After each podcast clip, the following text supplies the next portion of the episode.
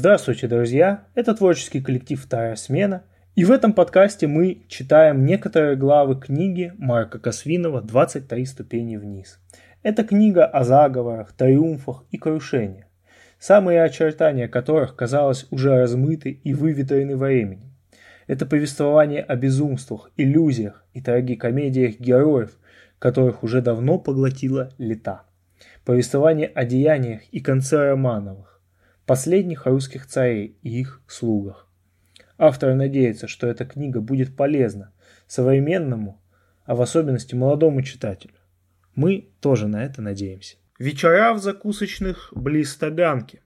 Высунувшись из чердачного окна, маленький усатый человечек в горностаевой мантии кричит двум взлохмаченным субъектам, примостившимся у дымохода на крыше соседнего дома. «Эй вы, чего тянете? Сказано же вам было! Заткнуть и взорвать!»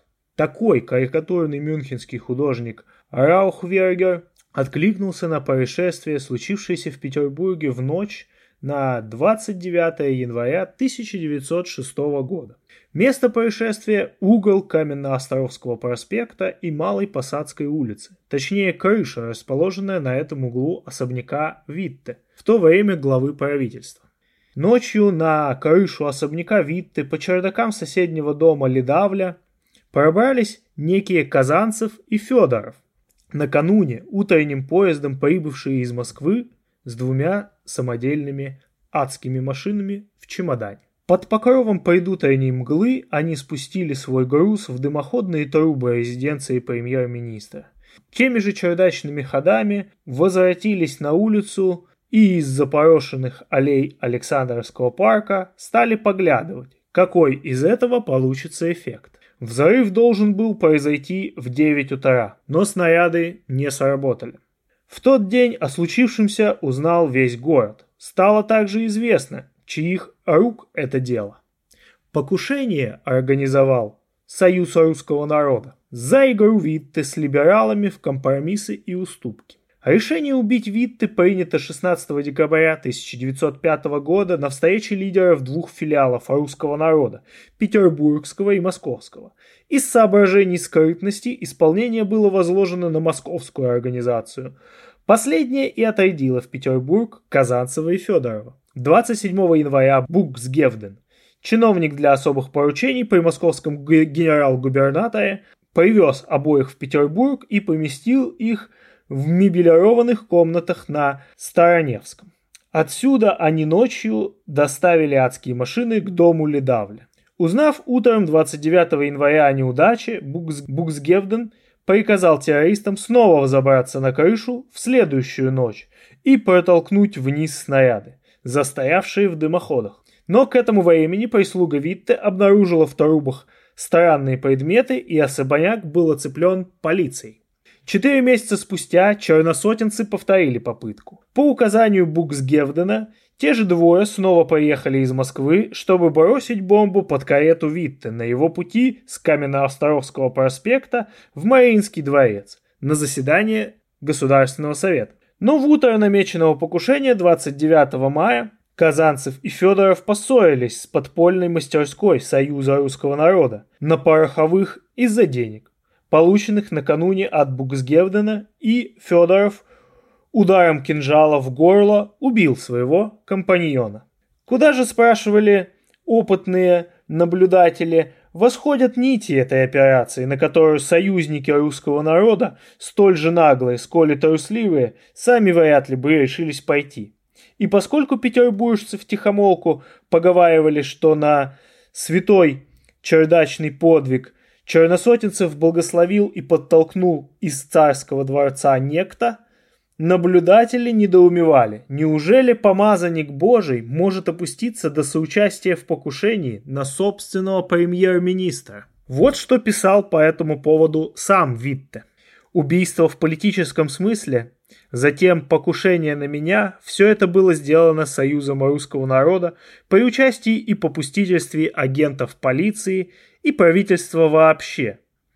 Конечно, государь не принимал никакого прямого участия в этих кровавых делах, но ему были, если неприятны, то курьезны все эти убийства и покушения. Совершившие их знали, что его величество будет на это реагировать по меньшей мере безразлично, а затем власть постарается все это прикрыть.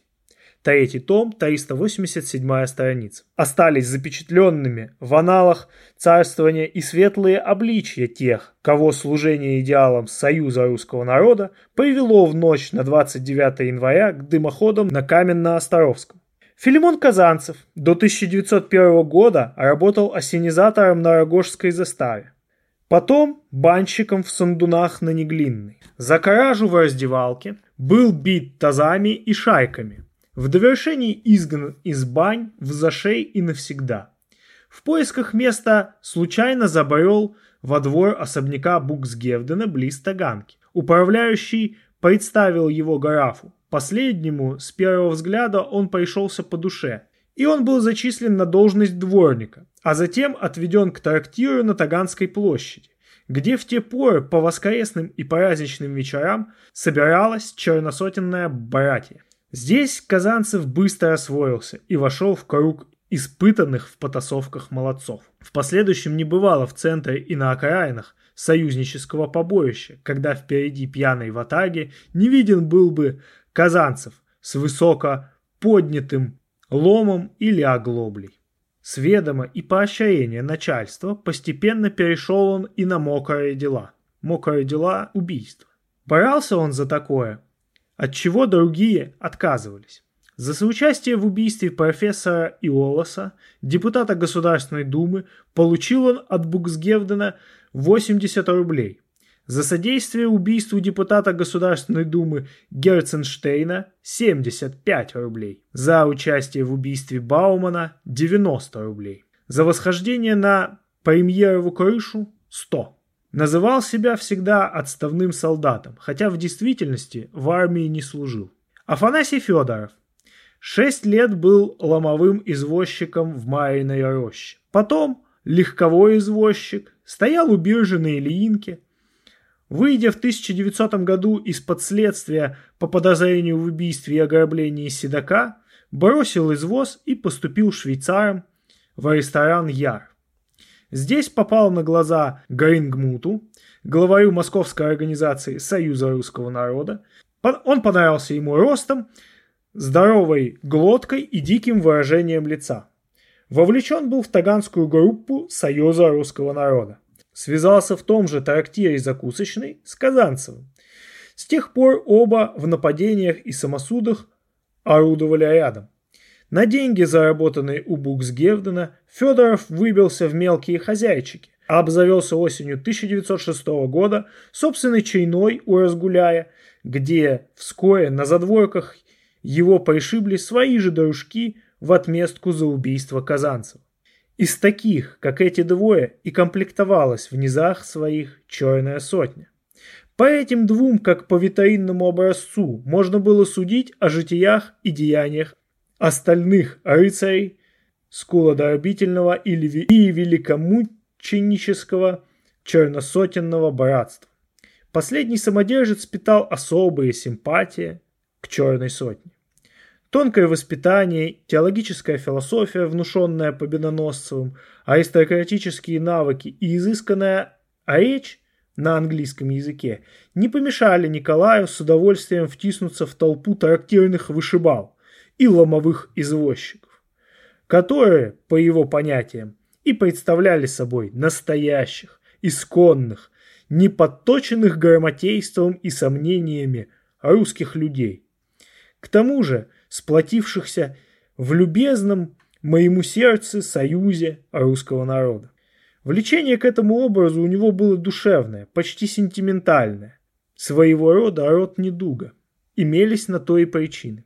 В опасные для него первые годы века Николай постиг, что речь идет о жизни и смерти романовской монархии. Все очевидней становилось и то, что для спасения самодержавия ни окостеневшая бюрократия, ни ослабленный военными провалами генералитет достаточными силами не располагают. Тогда-то в ведомстве Плеве, сначала директора департамента полиции, а затем и министра внутренних дел и шефа жандармов, и родилась эта замечательная идея. Из омута мещанско-кулацких низов, вызвать на поверхность дополнительные промонархические силы, которые помогут выручить династию. Монархия не могла не защищаться от революции, а полуазиатская, крепостническая русская монархия Романовых не могла не защищаться иными способами, как самыми грязными, отвратительными и подло жестокими средствами. Систему таких средств, особенно широко пущенную в ход Плеве, а затем усовершенствованную Столыпиным, и увенчала Черная сотня. В первую очередь ее наиболее свирепая и многочисленная группа, назвавшая себя Союзом Русского народа. Структурно Союз Русского народа окончательно оформился в октябре тысяча девятьсот пятого года. С этого времени он открыто выступает как организация монархическая, расистская, шовинистская, погромно-террористическая. В девятьсот шестом году вокруг Союза Русского народа сконцентрировались другие монархические организации, в частности, Русское собрание.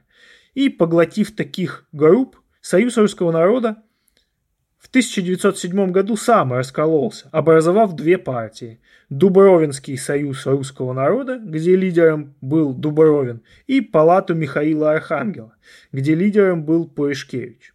Существенной разницы между ними не было. Они разошлись главным образом в вопросе отношения к Государственной Думе.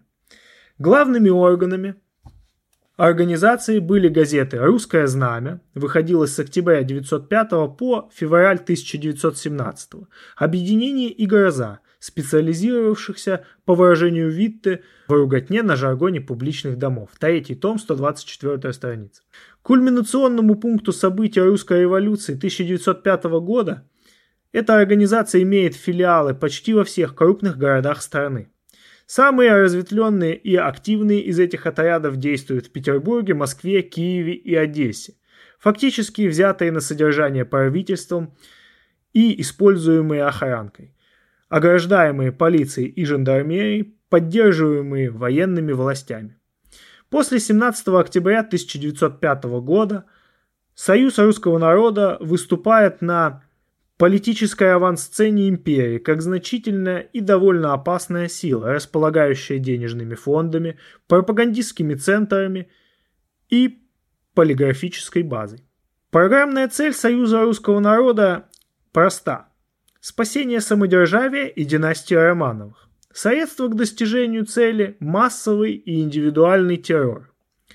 Социальные слои, поставляющие активистов и рядовой состав – в основном мещанство, купечество, кулачество, чиновничество, духовенство. Наконец, городское дно – это деклассированный люмпен-пролетариат. Предпочтительно рекрутируются в действующие на местах отряды дворники, извозчики, приказчики, официанты пивных и чайных, мелкие лавочники, ростовщики, отставные фельдфебели и урядники, трактира и притоносодержатели, обитатели городских трущоб, ночлежек и рынков, отсидевшие в тюрьмах воры, налетчики и сутенеры. Основала Союз Русского народа группа крупных помещиков, предпринимателей и домовладельцев. Официальные лидеры организации – несколько известных в свое время адвокатов и священников, в остальном типы неясного происхождения и с темным прошлым, во многих случаях выходцы из Германии или тесно связанные с этой страной люди.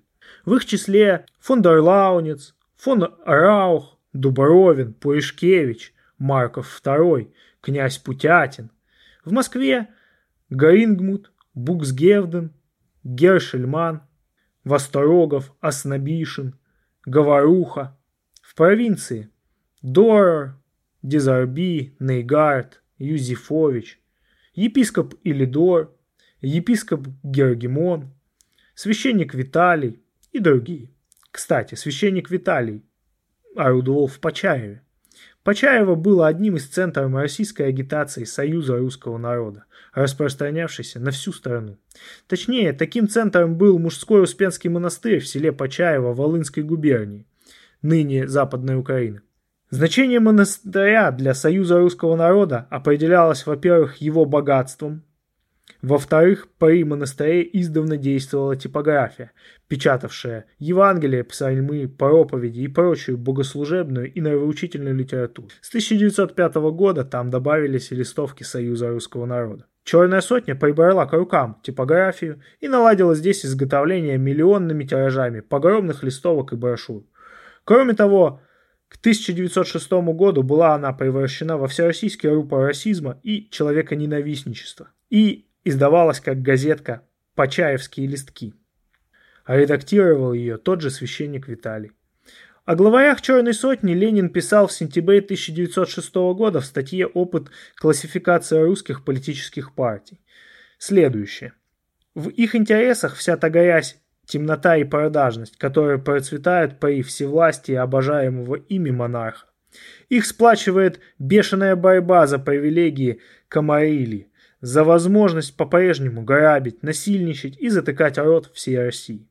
Лейтмотив к ликушеской агитации Союза Русского народа: на возлюбленного царя-батюшку наступают со всех сторон видимые и невидимые враги, и угрожает ему крамольщик и инородец, чаще всего совместившиеся в одном лице. Истинно русский человек не может стать крамольником, тем более восстать на своего обожаемого монарха. Настоящего же крамольника достаточно слегка поскрести, чтобы обнаружить в нем инородца поляка, еврея, латыша, татарина-кавказца, хохла, чуконца.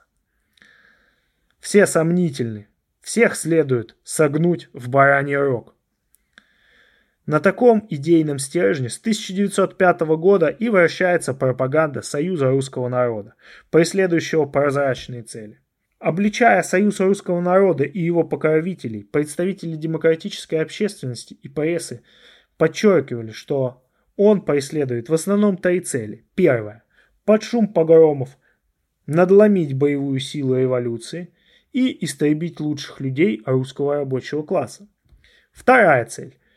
Кровавыми эксцессами запугать либеральную буржуазию, принудив ее к отказу от требований свобод, от претензий на участие в государственной власти. Третья цель – одурманить расистской демагогией население, отвлечь его от борьбы против самодержавия, удержать трудящихся от участия в забастовках и митингах.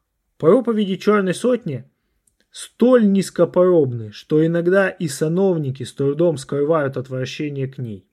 Витте, в молодости сам бывший членом тайной монархической группы, квалифицирует Союз Русского народа как шайку наемных хулиганов, возглавляемых политической сволочью. Второй том, двести семьдесят первая страница.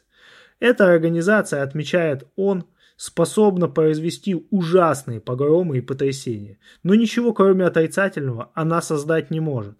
Она представляет дикий, нигилистический патриотизм, питаемый ложью, коварством и обманом. Она есть партия дикого и трусливого отчаяния. Второй том, двести семьдесят вторая страница. Ее члены начертали на своем знамени высокие слова: самодержавие, православие и народность, а приемы и способы их действий архилживы, архибессовестны, архикровожадны, ложь, коварство и убийство. Вот их стихия. Второй том, пятьсот седьмая страница.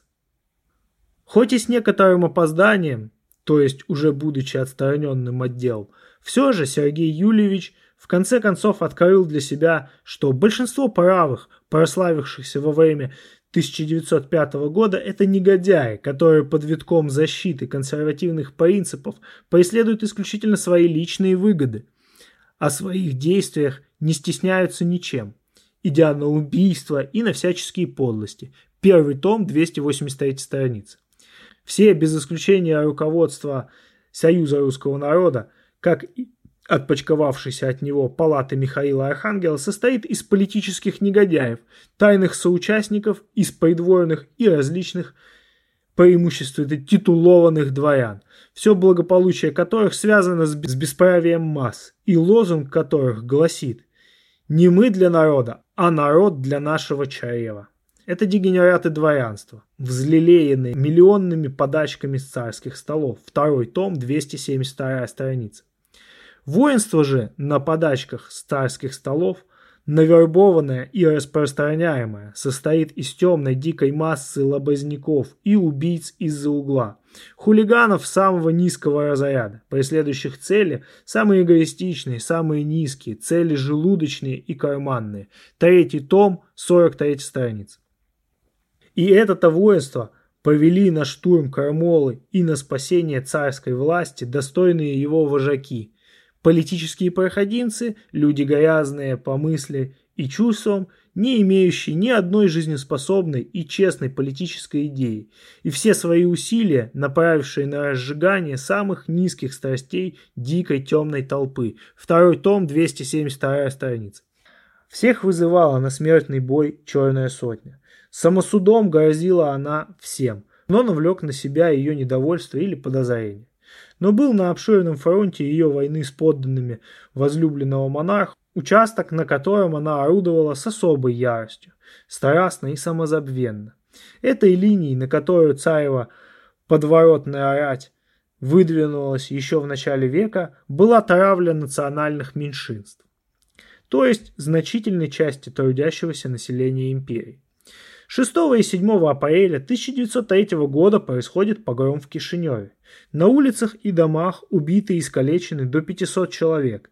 Даже в отчете местных властей центру о случившемся на те два дня Кишиневская расправа названа выдающейся по своей степени жестокости.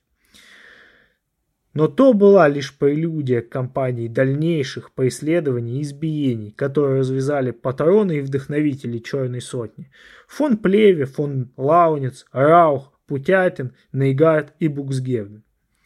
Из края в край империи, по городам и весам катится мутный вал полицейско-черносотенных оргий, взбитый немецко-петербургскими уполномоченными царя.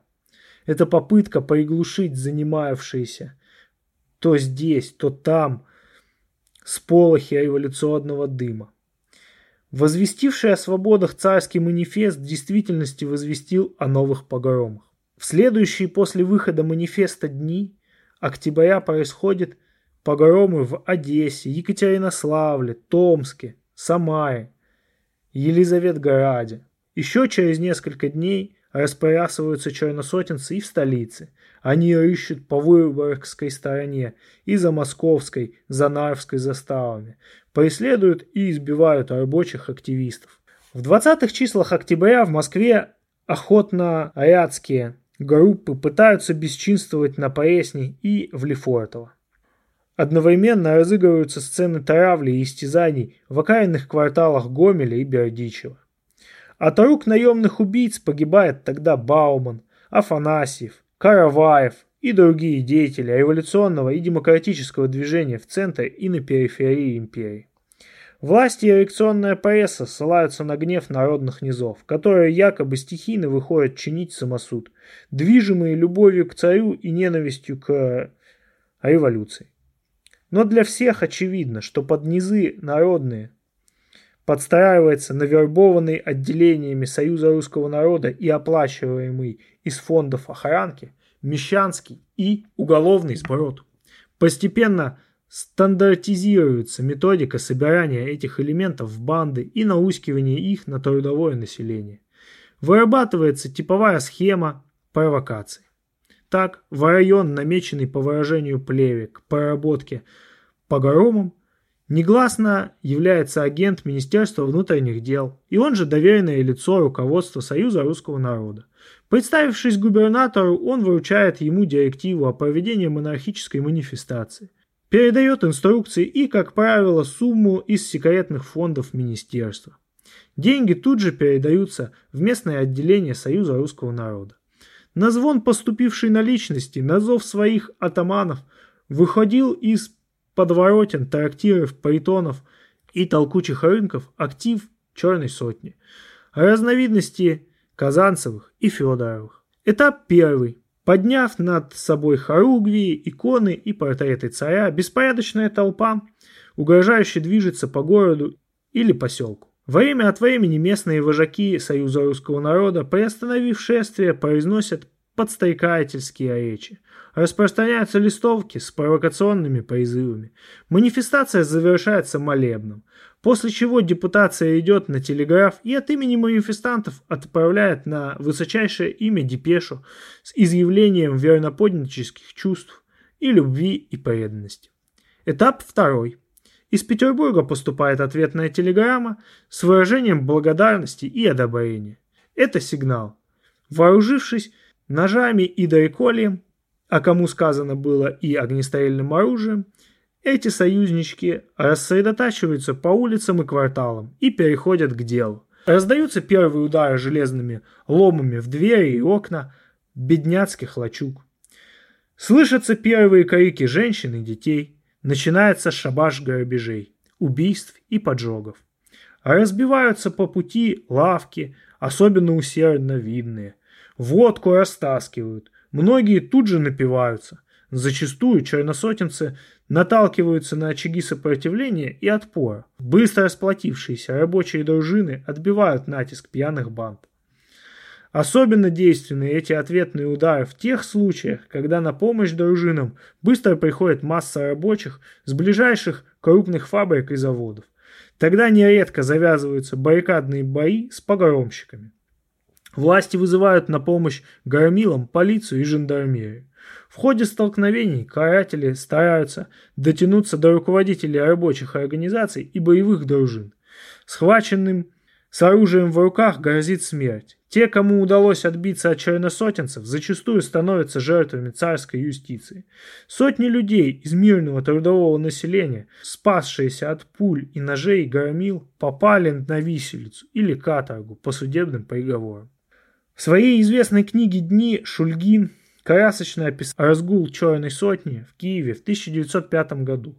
В дни манифеста о даровании свобод он в качестве офицера четырнадцатого саперного батальона вывел группу солдат в район Демиевки на пересечение черносотенных насилий и грабежей. Он, Шульгин, был одним из тех, кто создание черной сотни благословил, кто вдохновлял и подталкивал ее на действие. И вот теперь он среди развалин и трупов пытается ее утихомирить. Ну так вот, и говорю вам еще раз, вы хотите царским именем прикрыться и ради царя вот то делать, что вы делаете? Ради царя хотите узлы чужим добром набивать? Возьмете портреты и пойдете, впереди царь, а за царем грабители и воры. Этого вы хотите? Но они, черносотенные громилы и грабители, оборачивались на бегу и смеялись нам в лицо. «Господин офицер, зачем вы нас гоните? Мы ведь за вас! Мы за вас, ваше благородие! Ей-богу, за вас!» Я посмотрел на своих солдат. Они делали страшные лица и шли с винтовками наперевес. Но дело было ясно. Эта толпа за нас, а мы за них. Книга «Дни», страница двадцать пять. Под общим объединяющим девизом «Вы за нас, а мы за вас» власти и черная сотня с тысяча девятьсот третьего по тысяча девятьсот шестой год учинили погромы в ста шестнадцати городах страны. Только в первые недели после издания манифеста семнадцатого октября тысяча девятьсот пятого года жертвами черной сотни пали десятки тысяч человек. По жестокости превзошел все прежние одесский погром. Здесь было убито свыше тысяч человек. Из цитированных записок бывшего прапорщика четырнадцатого саперного батальона Шульгина явствует, что он, будучи послан в Демиевку на увещевание разгулявшейся черной сотен, выступил перед ней с травоучением: следует воздержаться от постыдного марша, в котором шествует царь впереди, а за царем грабители и воры. По-видимому, оратор-усмиритель обратил тогда свои упреки не по адресу. Дело было не только в том, что мародеры пожелали видеть во главе своей рати царя, сколько в том, что царь пожелал стать и фактически уже состоял во главе этой рати. Те самые ландскнехты с титулами, которые на протяжении многих лет на совещаниях под его же председательством и с его же одобрения обосновывали пользительность для жителей империи голода, неграмотности и пороки, там же доказывали пользу и целесообразность погромов. Они призывали готовить погромы, сами участвовали в их подготовке, отравляя инсинуации общественную атмосферу и обеспечивая подвигом черной сотни подходящий тон. Одним из специалистов по этой части становится с тысяча девятьсот пятого года Крамер, член Государственного совета, прибалтийский помещик, соотечественник царицы и участник ее интимного кружка. А речи, произносившиеся им в Государственном совете в годы Первой русской революции, поражают сходством с последующими монологами Геббельса и Штрейхера, произносившимися в Мюнхене и Нюрнберге спустя три десятилетия. Он буквально призывал к истреблению национальных меньшинств. Его речи одобрительно слушали на приемах и совещаниях генералы, губернаторы, высшие полицейские чины и лидеры Союза Русского народа. Поднимались с мест и спешили пожать ему руку фон Плеве, Лаунец, Буксгевден и подобные им деятели, озарившие пламенем пожарищ небо Украины и Прибалтики за тридцать лет до появления там эсэсовско-гестаповских головорезов. Улыбчиво, сочувственно внимал Крамеру на заседаниях в своем дворце и царь. Когда же речами фон Крамера возмутились даже некоторые буржуазные политики, требуя предания его суду за подстригательство к самосуду, Николай второй демонстративно присвоил ему звание статс-секретаря и послал в поместье под Ригой приветственную телеграмму. В декабре тысяча девятьсот пятого года произошли черносотенные кровавые погромы в Гомеле. Витте распорядился произвести следствие. Было установлено, что избиение жителей организовал с помощью Союза Русского народа жандармский офицер граф Подгорячани. Сам он свою роль в случившемся совершенно не отрицал. Данные следствия Витте вынес на заседание Совет министров. Заслушав доклад министра внутренних дел Дурнова, правительство постановило отстранить Подгорячани от должности и передать его суду. Царь получил на утверждение журнал заседания, поставил резолюцию. Цитата. «Какое мне до всего этого дело? Вопрос о дальнейшем направлении дела графа Подгорячани подлежит только ведению министра внутренних дел. Точка». Из Гомеля Подгорячани пришлось уехать, но он ничего не потерял. С повышением в должности и звании был назначен в один из приморских городов на юге России. С энтузиастами карательного промысла обхождение царя было одно, со скептиками несколько иное. Одесским военным округом, в пределы которого входил Кишинев, командовал Мусин Пушкин. После апрельского выступления в Кишиневе Черной сотни Мусин Пушкин поехал туда выяснить поведение подчиненных ему войск. Описав все ужасы, которые творили с беззащитными евреями, он удостоверил, что все, что произошло, произошло от того, что войска совершенно бездействовали. Им не давали приказания действовать со стороны гражданского начальства, как требует закон. Он возмутился всей этой историей и говорил, что таким путем развращают войска. Витте, третий том, сто шестнадцатая страница. Докладная командующего поступила в Петербург. Царь, ознакомившись с ней, распорядился отозвать Мусина Пушкина из Одессы. В аудиенции ему отказал. Через военное министерство распорядился направить его в какой-то захолустный гарнизон. Безнаказанность окрыляла Черную сотню. Бывало, что от осуждения громил не могла уклониться даже царская юстиция. Тогда царь сам освобождал их от наказания. О помиловании революционеров он запрещал и говорить в его присутствии, а за союзников вступался по первой же просьбе, да и без просьб, по собственной инициативе. Он сам признался однажды в беседе с Коновницыным, что ведет постоянную борьбу с собственным судом в пользу черносотенцев. «Я знаю, — говорил он собеседнику, — что русские суды относятся к участникам погромов с излишней строгостью и педантизмом. Даю вам мое царское слово, что буду всегда исправлять их приговоры по просьбе дорогого мне Союза Русского народа». Приговоры исправлял и, а исправив, мог послать в адрес подзащитного приветственную телеграмму, царский поцелуй, благодарность, награду. Под его горностаевой мантией черная сотня укрылась, из-под трона российского она высовывала свое ядовитое жало. Держава ее была сильна, сплочена и организована, как только могут быть крепки воровские и разбойные шайки. Иначе всем им будет конец.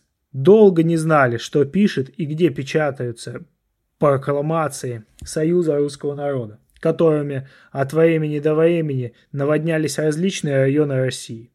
Потом выяснилось, что значительная часть этой продукции изготавливается в типографии, специально оборудованной на одном из зданий Министерства внутренних дел, что наладили эту фабрику духовной отравы барон Липпе, сенатор Тизенгаузен и генерал Раух, что сотрудниками в них состоят шеф тайной службы Рачковский и жандармский ротмистр Комиссаров, а техническую сторону обеспечивают Вурич и Климович.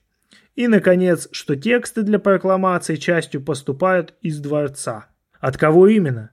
Наиболее грубые из этих зловещих писаний были, как установила пресса, плодом Тарепова. Часть текстов писал Крамер, частенько бывший в покоях царицы.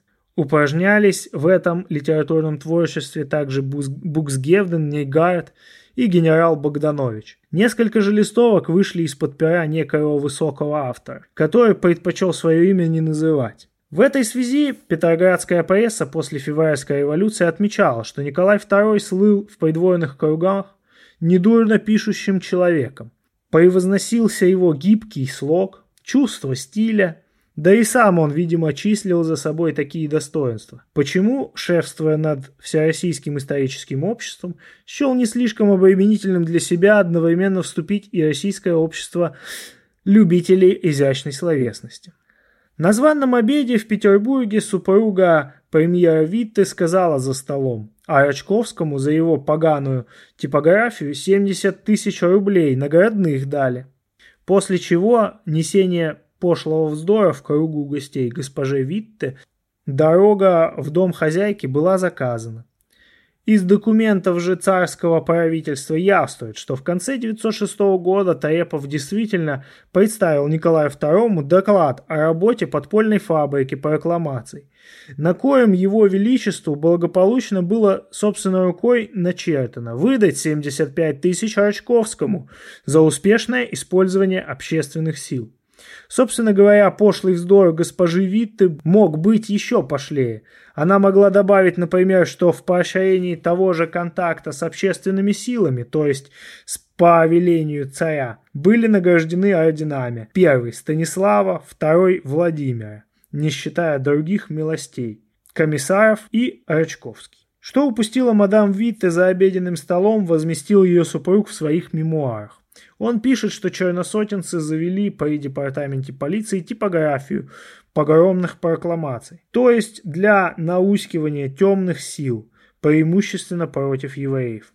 Третий том, сто тридцать седьмая страница. Витте свидетельствует: государь после семнадцатого октября больше всех возлюбил черносотенцев, открыто провозглашая их как первых людей Российской империи, как образцы патриотизма, как национальную гордость.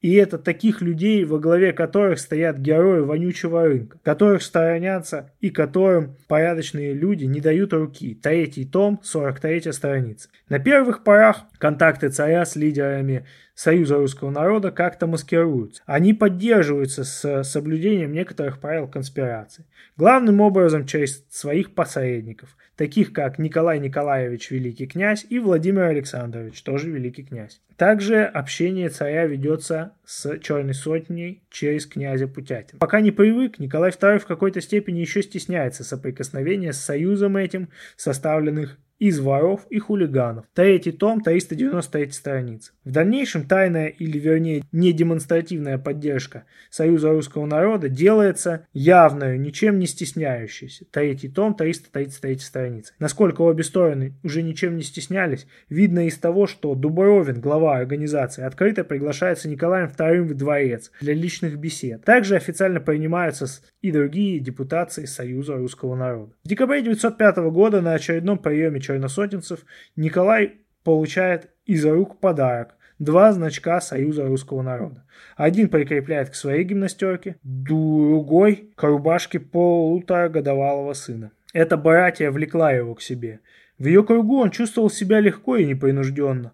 Он пускал ее в дворцовые покои, устраивал для нее угощения, церемонии и раздачи наград, выносил наследника и передавал его из рук в руки, давал лобазникам и вышибалам становиться на колени и целовать край полковничьего кителя, край детской рубашки, пригоршнями высыпал на их молодецкие груди крестики. жетоны, медальоны и бляшки. Как нигде в другом общественном окружении он был здесь в своей тарелке. Если на дипломатических раутах и государственных приемов у него прилипал к небу язык, и он, заикаясь, с трудом выдавливал из себя несколько слов, то в этой компании, где представали перед его взором кувшинные рыла героев Кистеня и Оглобли, он становился словоохотливым, даже красноречивым. В нем загорался риторический огонек, поднималось ораторское вдохновение. Он взывал к черносотенцам в тостах, приветственных обращениях, подозрительных телеграммах. «Объединяйтесь, истинно русские люди, искренне вас благодарю. Буду миловать преданных, вы мне нужны, царское вам спасибо» и другие. На верноподданнический адрес Союза извоза промышленников, поставлявшего Черной сотне актив, царь двадцать третьего декабря тысяча девятьсот шестого года отвечает: «Передайте извозчикам мою благодарность, объединяйтесь и старайтесь». На приеме во дворце он мог не стесняться, при всех справиться у ярославского губернатора римского Корсакова о здоровье такого деятеля, как владелец мучного лабаза Кацауров, один из главарей местного отделения Союза Русского народа. За пределами ярославских лабазов и трактиров никто не хотел знаться с этим человеком. третьего июня тысяча девятьсот седьмого года, в день, когда разгоном Государственной Думы второго созыва Столыпин фактически совершил государственный переворот, Николай послал тому же Дубровину телеграмму. В ней, отбросив в сторону недомолвки, самодержец воззвал: «Да будет мне Союз Русского народа надежной опорой». Безобразнейшая телеграмма эта, писал потом Витте, в связи с манифестом о распуске Второй Думы показала все убожество политической мысли и болезненность души нашего самодержавного императора. Увы, вздыхал экс-премьер, и те из приближенных царя, которые могли бы удержать его от якшания с Черной сотней, утеряли всякие принципы и действуют по минутному влечению, держа нос по ветру, как это делает хорошая легавая собака. Третий том, триста девяносто третья страница. Себя самого Сергей Юлич в легавых, конечно, не числил. Между тем, готовности держать нос по ветру царь требовал от каждого своего ассистента, стоявшего перед ним, и испытующе приглядывался, кто и в какой степени эту готовность проявляет. К тем из своих приближенных, кто не состоял в Союзе Русского народа или не ладил с этой организацией, царь относился настороженно, нередко с подозрением.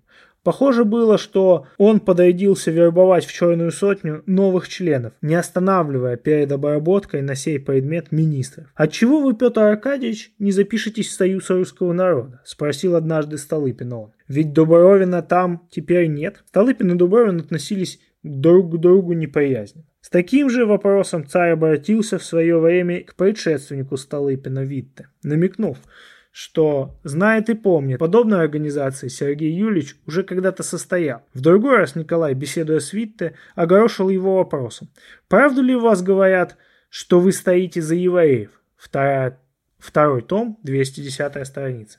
Вероятно, тоже, вероятно, та же нота подозрения и скрытой угрозы прозвучала бы в вопросе царя, если бы он вздумал допытаться у своего премьера, не стоит ли он, скажем, еще за украинцев, или за армян, или за финнов, и, что было бы совсем уж предусмотрительно, за поляков. Ибо в основе отношения Николая второго к своим подданным различных национальностей лежал, по определению Витте, лозунг гонения всех русских граждан нерусского происхождения.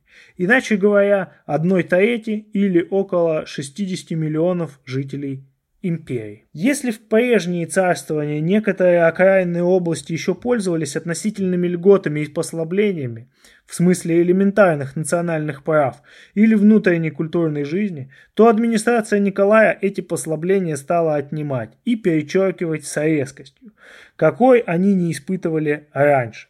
Последнего царя без преувеличения можно назвать организатором крупнейшего в истории наступления на элементарные права национальных меньшинств. Именно при нем Российская империя особенно эффективно соперничала с некоторыми другими многонациональными дворянско-капиталистическими государствами, например, с Габсбургской империей, в утверждении за собой репутации тюрьмы народов. В эту эру отмечают французские историки Лавис и Рамбо, в общем, не слишком склонные критиковать деятельность царской администрации, все подводится под один ранжир. На все народы, населяющие империю, надето одинаковое ярмо. Воспрещается национальный язык, уничтожается национальная культура.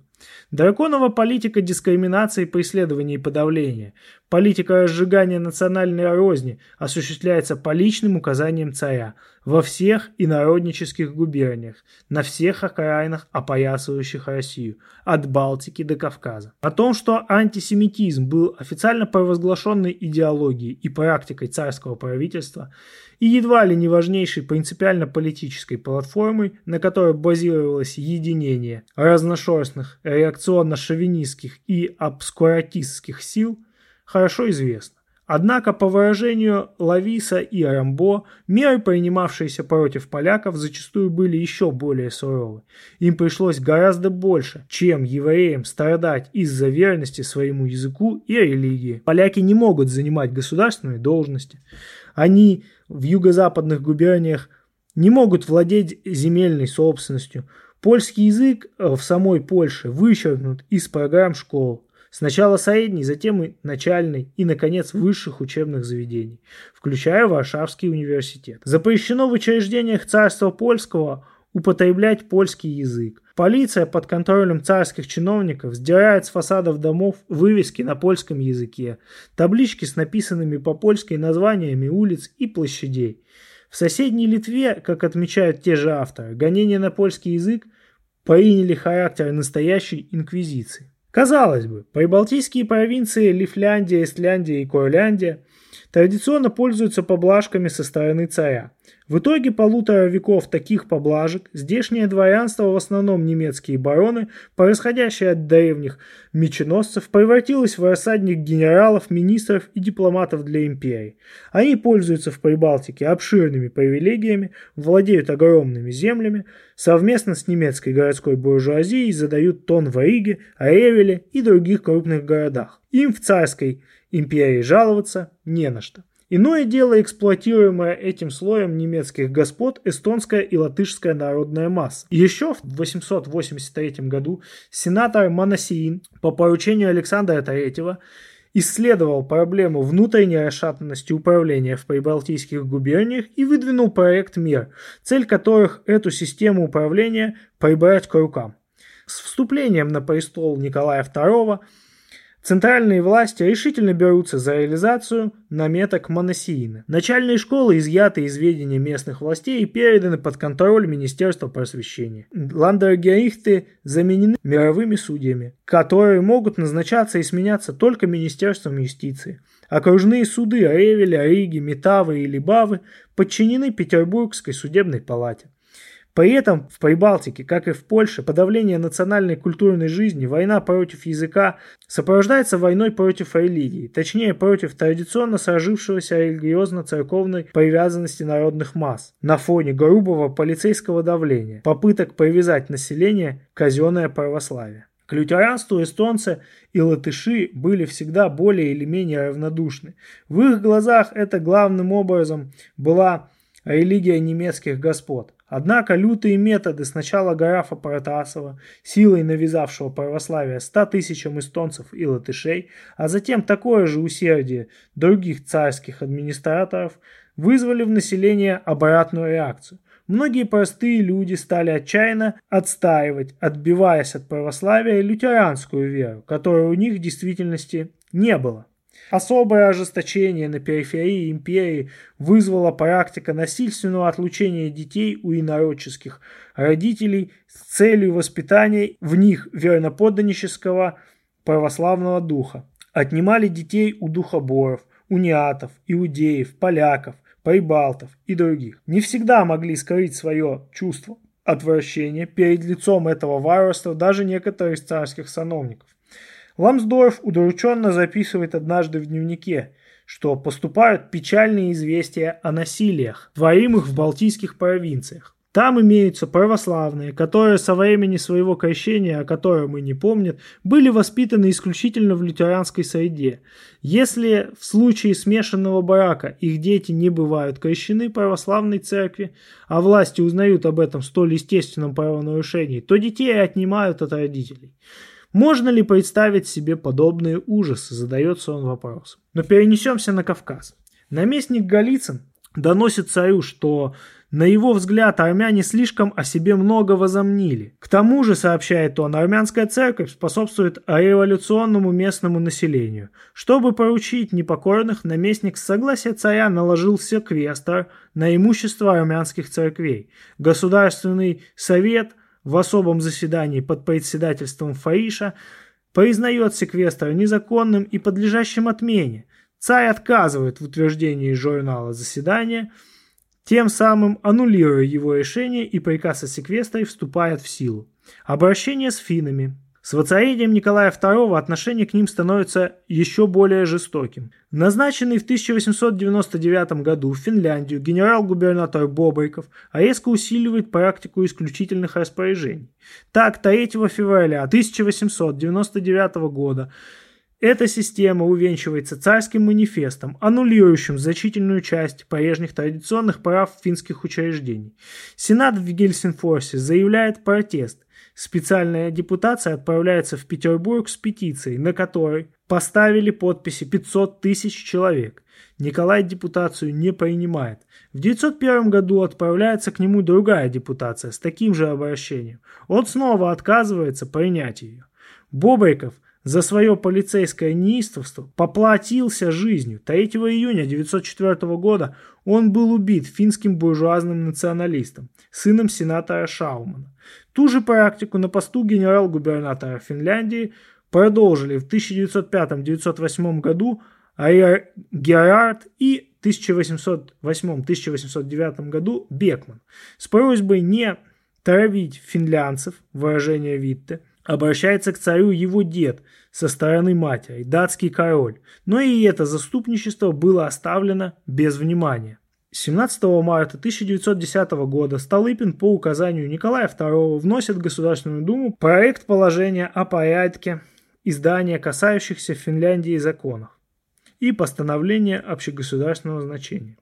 Этой мерой царь хочет еще раз продемонстрировать, что он является великим князем финляндским, что его верховная власть над этой страной незыблема, что он намерен не ослаблять, а еще более усиливать механизм своего единоличного законодательствования в ней. По крайней мере, в вопросах, касающихся одновременно и Великого княжества, и империи в целом. Анализируя сущность этих событий, Ленин в своей статье «Поход на Финляндию», опубликованной двадцать шестого апреля тысяча девятьсот десятого года, еще раз заклеймил позором национализм самодержавия, давящего всех инородцев. Он разоблачает пустозвонство буржуазных либералов, выражающих лицемерное сочувствие угнетаемым царизмом национальностям. Фраза осталась фразой, а сущность пошла на пользу человеконенавистнической политики самодержавия. И пророчески говорит: придет время, за свободу Финляндии, за демократическую республику в России поднимется российский пролетариат. Витте советовал царю предоставить евреям равноправие с другими подданными, но поскольку у других подданных не было прав, беспредметной была речь о каком-то уравнении в правах и евреев. Все были уравнены в бесправии, в том числе украинцы и белорусы, которым было отказано в праве на национальную культуру и родной язык, в том числе и кавказские народы, под кнутом царизма, возгоревшиеся так, что многие заговорили, что Кавказ нужно снова покорять. Впрочем, размышляли другие в правительственных сферах, нужно покорить Россию, пока не трудно будет покорить Кавказ и привести к к благоразумию России. Ну вот, пусть покоряют Россию. Второй том, двести седьмая страница. Ничто не могло поколебать твердого убеждения Николая Второго. Все специальные законы, направленные против национальных меньшинств, подлежат не отмене, а усилению. А если существует империя и сила, исполненная решимости эту систему травли и преследований поддерживать и отстаивать, то такой силой, по августейшему убеждению, является Черная сотня. По действующему в Российской империи основному уложению проекты новых законов, прежде чем быть представленными на рассмотрение царя, предварительно должны были проходить обсуждение и утверждение в Государственном Совете, после девятьсот пятого года еще и в Государственной Думе. Ни один российско-шовинистский акт, введенный в действие в последние десятилетия царизма, такой процедуры в названных инстанциях не прошел. Все подобные законы были проведены окольными путями и явочным порядком. Законопроекты, явно обреченные на провал в Государственной Думе или в Государственном Совете, протаскивались, например, через так называемые особые совещания при царе в порядке Верховного Управления. Они могли получить силу закона с помощью одной только подписи царя на соответствующем докладе министра. Так, единоличной властью Николая Второго были проведены в тысяча девятьсот пятом — десятом годах почти все постановления, направленные против элементарных прав национальных меньшинств. Бывало, что осмеливалось поднять голос против беззакония отдельные чиновники, даже сановники. Было время, когда Сенат в целом пытался даже оказать сопротивление слишком грубым и бесчеловечным актам дискриминации.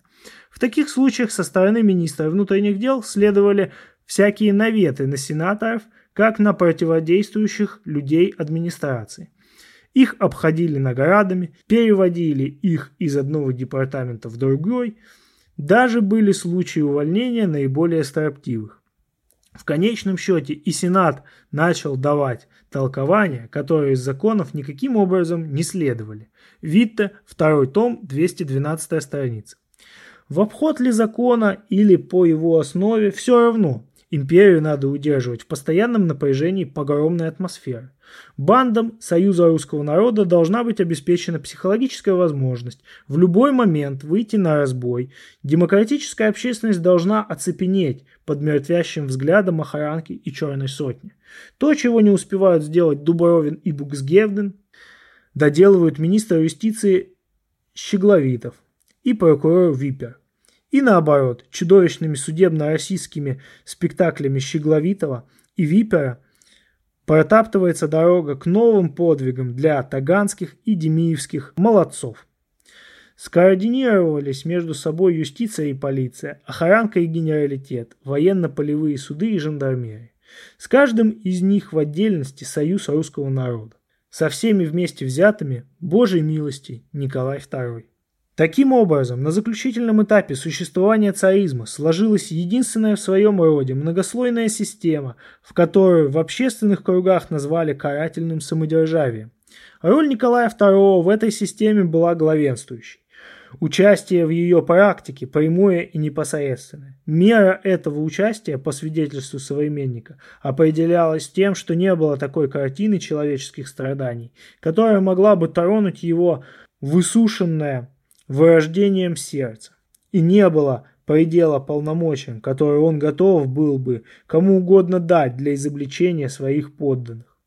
В своеобразном саду пыток, в котором волей самодержца обратилась империя его предков, было где разгуляться мстительному воображению, и Николай с широкими жестами являл его миру. Из Мариинского и товарищеского дворцов Крамер и Пуришкевич с трибун Государственного Совета и Государственной Думы обличают мировой жидомасонский заговор, направленный против двухглавого орла, и призывают государя-императора каленым железом вычесть, выжечь, вытравить из российской почвы иродово семя.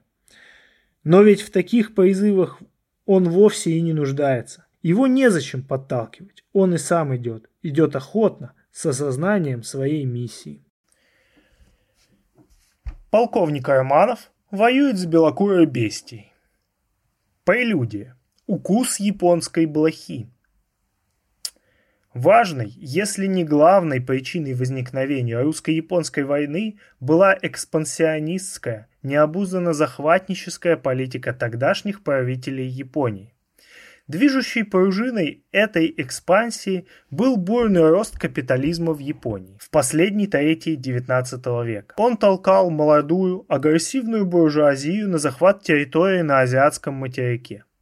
Вынашивались в Токио планы создания своей дальневосточно-тихоокеанской колониальной империи. В ближайшей перспективе вырисовывалась программа поглощения Маньчжурии и Кореи, аннексий за счет Китая. В дальней перспективе захват обширных русских областей, в том числе Сахалина, Приморья с Владивостоком и Хабаровском, Уссурийского и Приамурского краев. По первому разделу программы токийским экстремистам удалось сделать крупный шаг вперед в результате Симоносекского диктата, последовавшего за разгромом Китая в войне тысяча восемьсот девяносто четвёртого — тысяча восемьсот девяносто пятого года. Тогда они отторгли от империи богдыханов острова Тайвань, Пихулендао и Ляодунский полуостров. Далее японцы убедились, что продвижение по этому пути агрессии и экспансии преграждает им, преследуя свои, в такой же степени захватнические цели, царская Россия. Они почувствовали это, когда русский ультиматум, поддержанный Францией и Германией, заставил их отступиться от части уже присвоенной добычи, а именно от Ляодунского полуострова, и возвратить его Китаю. Токийский генеральный штаб приступил к разработке плана нового вооруженного выступления, на этот раз в направлении русского дальневосточного Приморья, с фланговым охватом сопредельных русских, корейских и китайских областей. Особенно интенсивно повели японцы эту подготовку после того, как им удалось заключить военный союз с Англией в тысяча девятьсот втором году и серию негласных контрактов на поставку оружия и других военных материалов с германскими концернами тысяча восемьсот девяносто девятого — тысяча девятьсот второго годы. В Петербурге видели, что японцы готовят нападение, но не слишком стремились его избежать. На русскую политику на Дальнем Востоке сильно влияла Безобразовская группа. Сын петербургского предводителя дворянства Александр Безобразов, в молодые годы окончивший Николаевское кавалерийское училище, дослужился в гвардии до звания полковника. Затем, выйдя в отставку, подвязался по коммерческой части в Сибири и на Дальнем Востоке. В девяностых годах он появился в Петербурге, развернул в дворцовых и буржуазных кругах агитацию за более активное противодействие японским притязаниям на азиатском материке. При этом завоевал личное расположение Николая второго.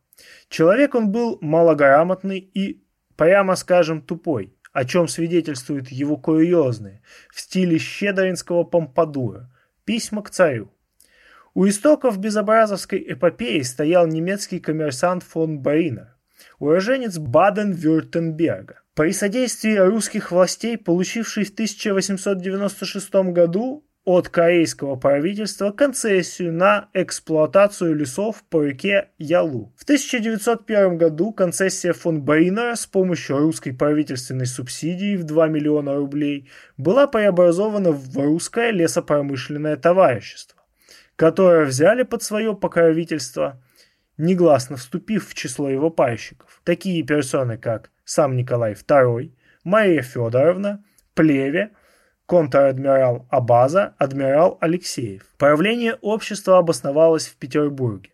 Главным ходатаем по его делам стал Безобразов, опиравшийся на свои связи с царской семьей и лично Николаем вторым. Отстаивая интересы компании, основанной фон Баринером, и выдвигая проекты новых концессий и спекулятивных комбинаций, Безобразов убедил царя и правительство в необходимости ответить агрессией на японскую агрессию. Это было тем легче сделать, что участники сформировавшейся Безобразовской группы, а в их среде оказался и сам государь-император, в большинстве своем были лично и непосредственно заинтересованы в обогащении на дальневосточных авантюрах, на отчуждениях и спекуляций. Крупнейшим пакетом акций концессии на Ялу завладели Николай и его мать. Компания Безобразова и инспирировалась. В Петербурге резко отрицательная реакция на японские домогательства. Чувствуя расположение к ней царя, она все настойчивее требовала от правительства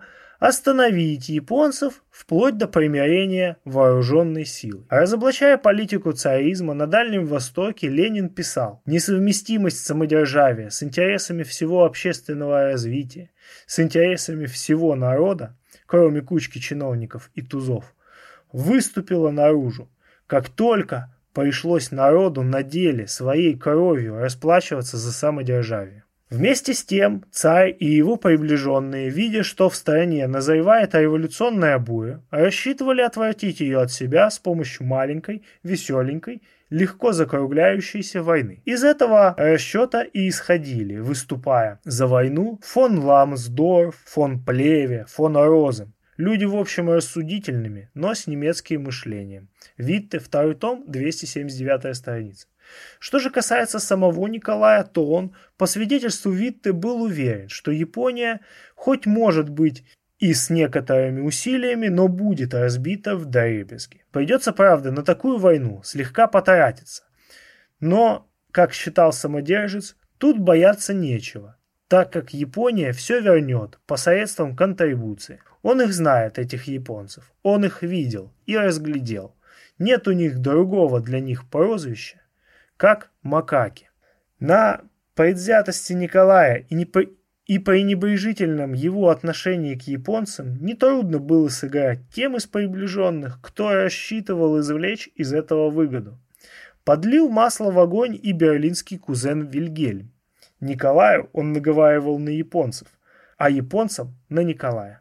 Стравить Россию с Японией, а далее по возможности с Китаем, втянуть в дальневосточный конфликт русскую армию, вынудив ее ослабить прикрытие западных границ страны, повиснув над этой границей, оставленной без достаточной защиты, продиктовать России такие условия дальнейших экономических и политических отношений с Рейхом, которые открыли бы ему путь к гегемонии над Европой. Таков был замысел Вильгельма. В тысяча восемьсот девяносто восьмом году дальневосточная эскадра германского военно-морского флота с явно аннексионистскими целями вошла в китайский порт Циндао.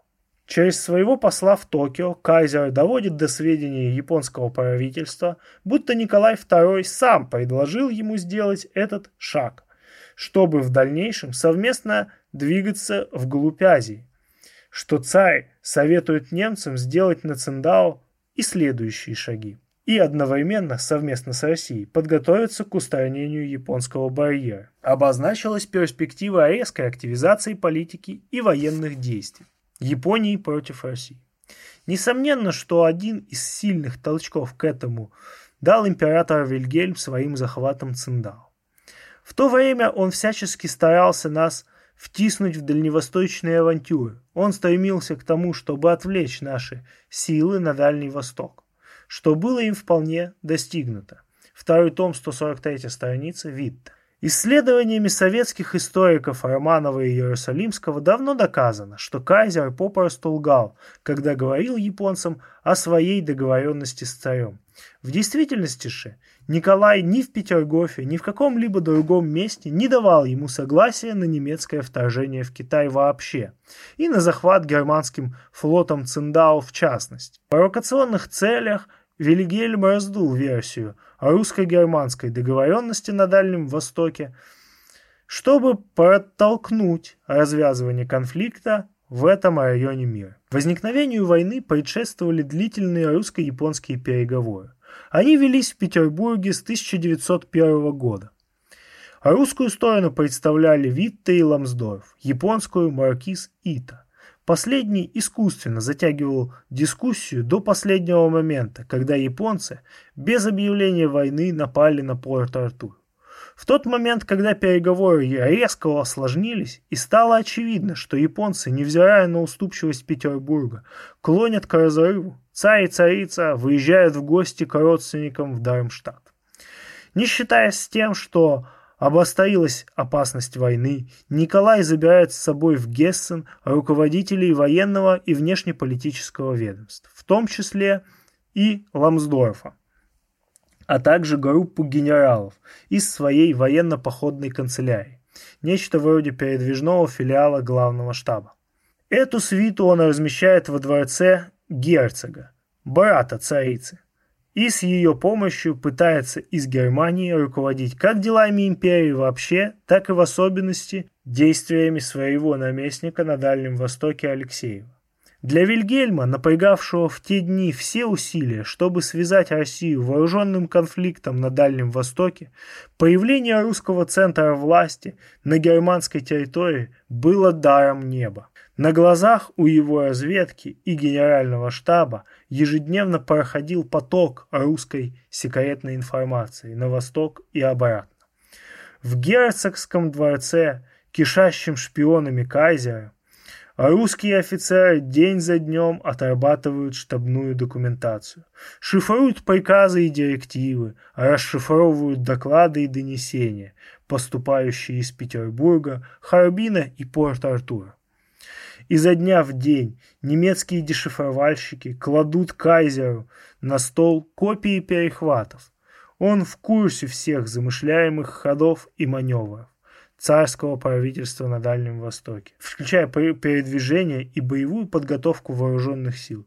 Вся переписка милого кузена ложится перед кайзером, как открытая книга.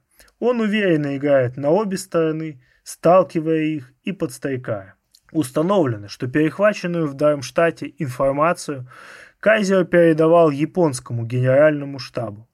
Витте ужаснулся, узнав об этой вакханалии беспечности в компании, разбившей свой табор во, во дворце гессенского родственника. Министра двора Фредерикса, прибывшего из Дармштадта в Петербург, Витте спросил, как тот может равнодушно взирать на столь преступное отношение к интересам государственной безопасности. Фредерикс возразил, он уже обратил внимание государя императора на опасность утечки и перехвата сведений, но тот ничего не пожелал изменить. Оставалось без результата предостережение, сделанное Витте Ламсдорф. Современники свидетельствуют, что горечь потерь, причиненных внезапным и вероломным нападением японских милитаристов, переживала в тысяча девятьсот четвёртом году вся Россия. Было в сердцах простых людей много гнева и обиды. Возмущались честные люди в России и поведением царского правительства, его безобразовским авантюризмом и хищничеством, его слепотой, косностью и бездарностью, обрекавшими страну на слабость перед лицом внешней угрозы. Вестью о катастрофе на рейде Порт-Артур население было подавлено. Тщетно пытались в те дни власти и «Черная сотня» вызвать парамонархические манифестации. Почти никто на них не пришел. Не видно было воодушевления на улице. Не очень-то заметно оно было и во дворце. Предвидения бедствий не было настолько, что когда прибывший из Бессарабии предводитель тамошнего дворянства Крупенский встревоженно спросил царя, что же будет теперь, после ночного разгрома эскадры на рейде Порт-Артура, тот небрежно бросил: «Ну знаете, я вообще смотрю на это как на укус блохи». То, что Николай с таким пренебрежением назвал укусом японской блохи, обернулось длительной и кровопролитной войной.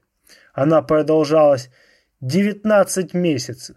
Она стоила России четыреста тысяч человек убитыми, ранеными, больными и попавшими в плен. Она обошлась стране в два с половиной миллиона золотых рублей прямых военных расходов, не считая пятьсот миллионов рублей, потерянных в виде отошедшего к Японии имущества и потопленных противником кораблей. Черту под этой войной подвел Портсмутский мирный договор. Этим договором фиксировались итоги и сдвиги, которые берлинская шовинистическая пресса в те дни восхищенно определила как дальневосточный феномен или японское чудо. В действительности чуда никакого не было. Токийский ларчик открывался сравнительно просто. Японскому милитаризму подставил плечо для подъема на пьедестал его маньчжурской победы германский империализм. И не он один. С апреля тысяча девятьсот четвёртого по июль тысяча девятьсот пятого года Япония получила от Германии, Англии и США четыре займа на общую сумму полумиллиарда долларов, которыми была покрыта почти половина ее расходов на войну. Не меньшее, если не большее значение сыграли в немец... и немецкое оружие, и немецкий военный инструктаж. Кайзеровский Берлин начал оказывать империалистической Японии всестороннюю военную помощь, по крайней мере, за десять лет до русско-японской войны. Японскую армию, высадившуюся в тысяча девятьсот четвёртом году на материке, фактически создали и обучили офицеры кайзеровской армии. Трехкратное увеличение численности японской армии с тысяча восемьсот девяносто шестого года по тысяча девятьсот третий год свершилось по их же руководством. японскую морскую армаду, какой она к двадцать седьмому мая тысяча девятьсот пятого года построилась в Цусимском проливе, чтобы встретить эскадру Рождественского, помогали строить и вооружать германские и английские корабелостроители и адмиралы с их материально-технической помощью. И при их консультации японский военно-морской тоннаж за те же восемь лет возрос в четыре с половиной раза. В результате, когда на Дальнем Востоке возникла война, против шестидесяти девяти изрядно послуживших кораблей русской Тихоокеанской эскадры выступили сто шестьдесят восемь японских боевых кораблей новейшего образца. Самый образ военного мышления японского генералитета носил в основе своей прусские черты. Не были исключением из этого правила ни старшие, ни высшие военачальники. Особенно прусскими стали морские офицеры, поклонявшиеся системе фон Тирпица. За японской милитаристской кастой утвердилась уже в те времена кличка «Прусаки Востока». Тесно связаны были и секретные службы Германии и Японии. Шпионские услуги во многих случаях были предметом дружеского обмена на безналичной основе. Сотни японских шпионов, возвращенных под крылом германской разведки, орудовали в тылах русской армии, в Петербурге и в Москве. О типе тогдашнего японского шпиона в русском тылу всегда напоминает нам известный рассказ штабс-капитана Рыбников Куприна в европейских и азиатских крупных городах. Одновременно и Берлин делился с японцами секретной информацией, поступавшей из петербургской немецкой партии. В то время как администрация Николая второго пренебрегла элементарной подготовкой отпора возможному японскому нападению, положившись на русский авось, рассчитывая шапками закидать японцев, вероятный противник довольно отчетливо просматривал русский военный и экономический механизм, заранее засек его бреши и слабые узлы. И с первых дней конфликта оказался в состоянии наносить безошибочный удар. Сыграли на руку японцам и некоторые другие обстоятельства. При численности кадровой армии в один миллион сто тысяч человек и обученных резервов в три с половиной миллиона, Россия к январю тысяча девятьсот четвёртого года на Дальнем Востоке имела всего лишь девяносто восемь тысяч солдат и офицеров, кроме двадцати четырёх тысяч на охране ка вэ жэ дэ. Эти силы были разбросаны на пространстве от Читы до Владивостока, от Благовещенска до Порт-Артура. Подкрепления поступали медленно и неровно. Лишь к началу Ляоянского сражения численность русской армии в Маньчжурии достигла ста пятидесяти тысяч человек. Ее вооружение было слабым как по количеству, так и по качеству. Первоначально, к январю тысяча девятьсот четвёртого года, в дальневосточных войсках насчитывалось сто семьдесят четыре полевых орудия и восемь пулеметов. Всего восемь. По скорострельности русская пушка превосходила японскую, но батареи снабжались только шарапнелью. Гранат никто не получал. Вовсе не было и гаубиц. Мортир были единицы. И те устарелой модификации, малой дальнобойности. Стрельбы с закрытых позиций русская дальневосточная артиллерия в первые месяцы войны фактически не знала. На считанные пулеметы в русской армии приходились сотни пулеметов в японской. Отставал технически и флот. Программа военно-морского строительства оставалась к тысяча девятьсот четвёртому году незавершенной. Эскадры большей частью состояли из устарелых кораблей со слабой артиллерией, низкой быстроходностью и недостаточным бронированием. Сказалась в ходе войны и удаленность театра военных действий от Центральной России. То, чего Николай и его генералы заранее в расчет возможного столкновения даже и не взяли. Дальневосточную армию связывала с внутренними губерниями нитка единственной колеи Сибирской магистрали. В районе Байкала дорога оставалась недостроенной. Пропускная способность Транссибирской магистрали составляла всего три пары воинских эшелонов в сутки. На месте действующая армия не имела ни резервов живой силы, ни военно-промышленной базы. У противника в то и другое было под рукой. Не отвечал требованиям военного времени и уровень боевой подготовки в русских вооруженных силах, сконцентрированных на Дальнем Востоке. По старинке царь и его генералитет заботились главным образом о внешнем виде построений, стремились к эффекту парадов и маневров, а остальными интересовались мало. По старинке практиковался сомкнутый строй под огнем противника, велась на поле боя залповая стрельба. Заботы об индивидуальной подготовке стрелка не было. Применяться к местности солдата не учили. Запасные, доставленные на Маньчжурский фронт, сходу скученными массами шли в бой, не зная свойств тут же полученной магазинной винтовки. Офицеры были подготовлены слабо, действовали, как правило, безинициативно, боясь ответственности. Особо тяжелыми последствиями обернулись пороки высшего командного состава. Одни военачальники типа Алексеева не подходили к решению поставленных этой войной проблем уже по личным своим способностям, вернее, неспособностям. Другие, как Эверт, Маннергейм, Штессель, Скоропадский, Фок, Рождественский, тесно связанные с Германией, были внутренне слишком далеки от России и русского народа, чтобы действительно сильно хотеть победы, проявить уверенность и воодушевление, необходимые для ее достижения. Третьим, типа Куропаткина, не хватило смелости, воображения и воли. Отсюда цепь неудач и провалов, даже там, где их вполне можно было избежать. В своих расчетах эти люди неизменно преувеличивали численность японских сил, поселяли в армии манию страха перед японскими обходами и охватами и, постоянно прижимая войска к железнодорожной нитке, действительно давали японцам возможность совершить эти самые обходы и охваты. «Генералы и полководцы оказались бездарностями и ничтожествами», писал Ленин в январе тысяча девятьсот пятого года в статье «Падение Порт-Артура». Бюрократия, гражданская и военная, оказалась такой же тунеядствующей и продажной, как и во времена крепостного права. Офицерство оказалось необразованным, неразвитым, неподготовленным, лишенным тесной связи с солдатами и не пользующейся их доверием. Военное могущество самодержавной России оказалось мишурным. Царизм оказался помехой современной, на высоте новейших требований стоящей организации военного дела. Ленин делает вывод: не русский народ, а самодержавие пришло к позорному поражению. Нельзя сказать, что Николаю безразличны были течение и исход русско-японской войны. Прервав чтение рапортов и отчетов, он колесит по дорогам империи, инспектируя войска.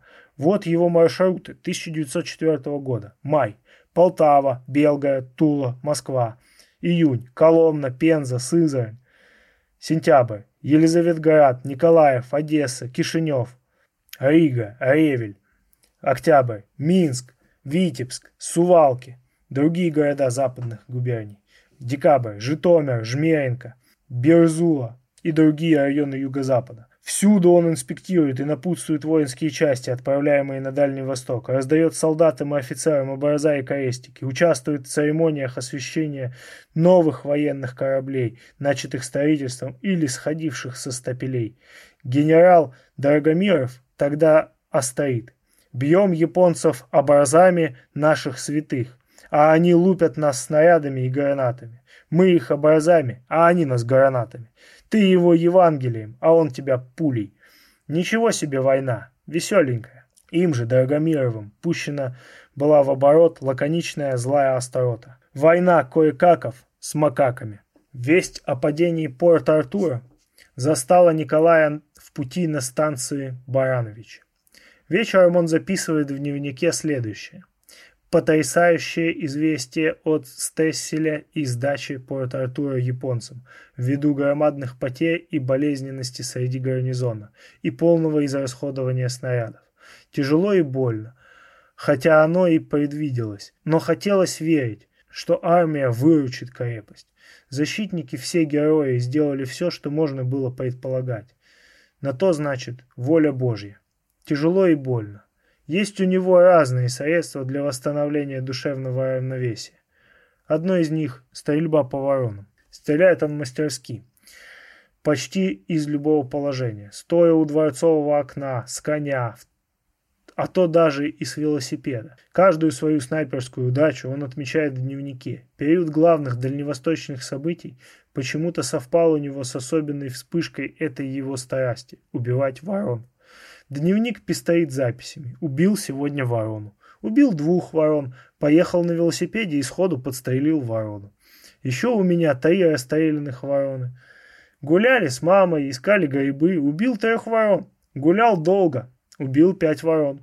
Быть может, это статистишка для истинного охотника постыдная и в самом деле служила ему душевной опорой в трудные минуты. Из порта Артура поступает в Петербург весть о гибели флагманского броненосца Петропавловск. Доложить царю о катастрофе должен Рыдзевский, замещающий министра двора. Аудиенция назначена на три часа дня. Не без тревоги Рыдзевский ждет этого часа. Но вдруг курьер из Зимнего. Прием отменен. Рыдзевский облегченно вздыхает. Хоть временно, но пронесло. Вскоре опять курьер. Прием состоится в назначенный час. «Приезжаю», — рассказал потом Рыдзевский. «Оказывается, государь на панихиде по Макарове. Ну, думаю, еще хуже вышло все. Но вот служба кончается». Царь в морской форме возвращается из церкви, весело здоровается со мной, тянет за руку в кабинет и говорит, указывая на окна, в которых порхали крупные снежинки. «Какая погода! Хорошо бы поохотиться. Давно мы с вами не были на охоте. Сегодня что у нас? Пятница? Хотите, завтра поедем?» Рыдзевский смущен, бормочет что-то невнятное, спешит уйти. А по дороге, спускаясь по дворцовой лестнице, видит с площадки. Царь стоит у окна, вскинув ружье, и прицеливается в стаю ворон, крутящихся в сером зимнем небе. Стрелял он и настоящую дичь. Летом тысяча девятьсот четвёртого года, в дни Вафангао и Ляояна, его занимает тетеревиная охота. Он записывает: «Убил двух тетеревей». Хорошо вообще поболтаться запросто, без цели, в загородной глуши, в те дни, когда Куропаткин из Маньчжурии засыпает его шифровками, показывающими всю глубину бездарности и провалов на поле боя Штакельберга и Фока. Он отмечает в дневнике: баловался на речке, по которой ходил голыми ногами. Тем же летом он пишет: «У меня случился небольшое, но чувственное горе. Я лишился своего верного пса и мама». Из дневниковых записей дней Цусимы. Сражение произошло четырнадцатого — двадцать седьмого мая. семнадцатого мая. Тяжелые и противоречивые известия приходят относительно неудачного боя в Цусимском проливе. Гуляли вдвоем. Погода была чудесная, жаркая. Пили чай и обедали на балконе. девятнадцатого мая. Теперь окончательно подтвердились ужасные сведения о гибели почти всей эскадры в двухдневном бою. Самый рождественский раненый взят в плен. День стоял дивный, что прибавляло еще больше грусти в душе. Завтракал Петя. Ездили верхом. двадцатого мая. Было очень жарко. Утром слышался гром вдали. Завтракала Нарышкина. Принял Тарепов. Гулял и катался на байдарке. Россия в войне тысяча девятьсот четвёртого года не была побеждена. Вопреки всем неудачам и отступлениям, несмотря даже на Цусиму, Вафангоу и Мукден, русская военная и экономическая мощь к концу войны намного превосходила японскую. Противник же был измотан и изнурен. Со своим государственным долгом, возросшим за эти годы с шестисот миллионов до двух с половиной миллиардов йен, Япония стояла на, фина... на... на краю финансового банкротства. К лету тысяча девятьсот пятого года ее потери составили сто тридцать пять тысяч убитых и умерших от ран, пятьсот пятьдесят четыре тысячи раненых и тяжело больных.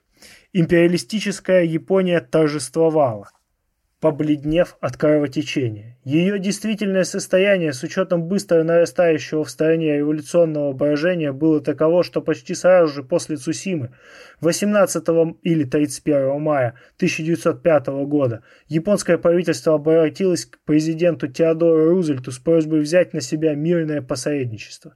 Рузвельт согласился. Он передал по телеграфу в Петербург директиву американскому послу просить аудиенции у царя, а, встретившись, постараться убедить его, что продолжение конфликта невыгодно ни одной из воюющих сторон. Напротив, оно грозит обеим опасными внутренними осложнениями, что особенно нужен мир России, потрясенный волнениями и мятежами, которым, как полагает правительство США, надо через заключение мира положить конец. седьмого июня посол принят. Николай выслушал его и сказал, что на переговоры согласен. На следующий день президент Рузвельт официально обращается к русскому и японскому правительству с предложением вступить в переговоры о прекращении войны и заключении мира. Оба правительства отвечают согласием. Русское в соответствии с доводами президента о необходимости обратить силы на подавление революции, а японское в сознании своей фактической неспособности продолжать борьбу с Россией и с тем же тайным страхом перед ростом революционного настроения масс, все более проникающихся пониманием того, что эта война чужда подлинным интересам трудящихся как России, так и Японии. Местом переговоров был избран американский городок Портсмут. Через Портсмут к удушению русской революции. Таков был замысел. Но получилось у организаторов замерения нечто иное. Через Портсмут к дальнейшему ужесточению народных масс, возмущенных дальневосточной авантюрой, к новым революционным потрясениям. Особенность обстановки в России состояла еще в том, что события все шире вовлекались в вооруженные силы. С востока движется в центр страны армия, возбужденная позором неудач, которые навлекли на нее царские генералы. Солдаты заражают своими настроениями население, и наоборот, под влиянием подъема рабочего движения в стране нарастают революционные настроения и в армии. Его возвращения с Дальнего Востока власти и хотят, и боятся. Отношение к ней в дворцовых верхах двойственное. Одни хотели бы бросить возвращающуюся армию на народ, ее штыками подавить революцию. Из тех же кругов раздаются голоса, что армию в центр страны пускать нельзя. Многие из офицеров, кто вел воинские эшелоны с Дальнего Востока, не знали, что происходит в центре России. Князь Васильчиков, после заключения мира, возвратившийся со своим полком в Петербург, рассказывал Николаю Второму, что он до самого Челябинска не знал точно, что делается в стране. Он думал, что уже не застанет в ней царскую семью, которая, по слухам, будто бы бежала за границу. А премьера Витте вместе с его коллегами по кабинету ожидал увидеть на Марсовом поле висящими на виселицах. Витте, третий том, сто сорок восьмая страница. Но для того и был заключен Портсмутский мир, чтобы подобное не случилось. По моему глубочайшему убеждению, писал Витте, если бы не был заключен Портсмутский мир, то последовали бы такие внешние и внутренние катастрофы, при которых не удержались бы на престоле Романовы вообще. Для того, следовательно, чтобы удержаться на престоле дома Романовых и в особенности для того, чтобы ему, Сергею Юльевичу, не повиснуть на Марсовом поле на перекладине, он и поехал за океан во главе мирной делегации. С первоначала, собственно говоря, велено было ехать не ему. Но как-то так вышло, что пока стрелка компаса показывала на разжигание войны и подыгрывание провокаторским шашням Вильгельма, охотников участвовать в игре было в Петербурге хоть отбавляй. Когда же подошел час сесть за стол с японцами, получить из их рук оплат, для оплаты счет и выступить в диалог с ними, желающих терпеть стыд и срам не оказалось. Задание было хлопотное, даже опасное. Легко предвидеть, что тот, кто подпишет с японцами договор, в котором будут зафиксированы для России потери, особенно территориальные, рискует многим и лично, для чего доброго, не снесет головы. Сначала пост главы мирной делегации был предложен Муравьеву, послу во имя. Муравьев было согласился, рассчитывая получить за миссию по крайней мере сто тысяч рублей. Когда же выяснилось, что на поездку, включая суточные, гостиничные, ассигновано всего пятнадцать тысяч, он отказался, сославшись на нездоровье. Предложили миссию Извольскому, послу в Копенгагене, тоже отказался. Предложили Нелидову, послу в Париже. И тот уклонился. Тогда Витте велит ехать Ламсдорфу. Напомнив, что представительство на мирной конференции больше всего соответствует компетенции министра иностранных дел, не говоря уже о том, что он, Ламсдорф, был одним из главных виновников войны. Второй том, триста девяносто четвёртая страница. Но воспротивился и обычно исполнительный служака Ламсдорф. Не слишком отчуждая себя аргументацией, он просто возразил, что оставить свой пост не может. Витте явился во дворец с жалобой, что намеченные кандидаты один за другим отказались. Николай, недолго думая, велел на эти пятнадцать тысяч рублей ехать самому Витте. Позднее Витте вспоминал: «Так как я получил на поездку пятнадцать тысяч рублей и потом дополучил пять тысяч, всего двадцать тысяч рублей, то я должен был приплатить несколько десятков тысяч из собственного кармана. Как могло хва- хватить казенных командировочных, жаловался Витте, если только за номер в портсмутской гостинице взимали с него триста восемьдесят рублей в сутки. И лишь по заключению договора, когда он перешел в положение частного лица, эту плату снизили до восемьдесят два рублей в сутки». Второй том, четыреста сорок восьмая страница. Конференция в Портсмуте открылась двадцать седьмого июля, девятого августа тысяча девятьсот пятого года. Переговоры длились двадцать семь дней. двадцать третьего августа, пятого сентября Витте от имени России и Дзютаро Камура от имени Японии подписали договор. Его результатом было утверждение японского империализма на азиатском материке. С этого времени токийское правительство в открытую возомнило себя хозяином Кореи. Через два с половиной месяца после Портсмута оно навязало этой стране договор о протекторате, а спустя еще пятилетие, в тысяча девятьсот десятом году, включило Корею в состав Японской империи. Перешли к Японии Квантунский полуостров с Порт-Артуром и Дальним, южная ветка КВЖД, а также половина русского острова Сахалин к югу от пятидесятой параллели. Но с добычей вышла из конфликта не только Япония. Чужими руками вытащил из дальневосточного костра груду каштанов и берлинский кузен Николая. Вильгельм поставил ставку на длительное изнурение России в этой войне. Расчет его оказался не столь уж неточным. От схватки, которая Россию действительно ослабила на многие годы, Германия, по мнению Витте, выиграла больше всех. Добился кайзер такого громадного результата маневрами, основанными в значительной степени на том, что он, наконец, понял, что представляет собой Николай второй. Вид, второй том, четыреста восьмая страница. Еще двадцать восьмого июля тысяча девятьсот четвёртого года Витте по прямому указанию Николая без всяких оговорок подписал в Берлине новый торговый договор с Германией, точнее дополнительную конвенцию к русско-германскому договору о торговле и мореплавании от тысяча восемьсот девяносто четвёртого года. По этому соглашению немцы резко повышали импортные пошлины на русскую пшеницу и рожь. Русские же ставки обложения германского промышленного ввоза остались на прежнем уровне, крайне низком. Пошлины на ввозимый из России в Германию лес были снижены, но одновременно повышались тарифы обложения импортируемых изделий русской деревообрабатывающей промышленности. В общем и целом, еще более чем в тысяча восемьсот девяносто четвёртом году усугублялась роль русского экономического партнера как поставщика сырья. Договор был пронизан стремлением германских экспансионистов удержать Россию в роли источника дешевого сырья для германской промышленности, а также широко раскрытого, незащищенного барьера рынков сбыта немецких промышленных товаров. И это лишь один из призов, которыми берлинский кузен вознаградил себя за удачу поджигательского гешефта на Дальнем Востоке. Сталкивая Петербург с Токио, Вильгельм извлек для себя еще кое-какую наживу. Циндао. Воспользовавшись моментом, когда Япония и Россия вступили в вооруженное противоборство, кайзерская Германия без особых помех укрепилась на этом захваченном еще в тысяча восемьсот девяносто восьмом году плацдарме, открывшем возможность дальнейшего империалистического проникновения в Китай.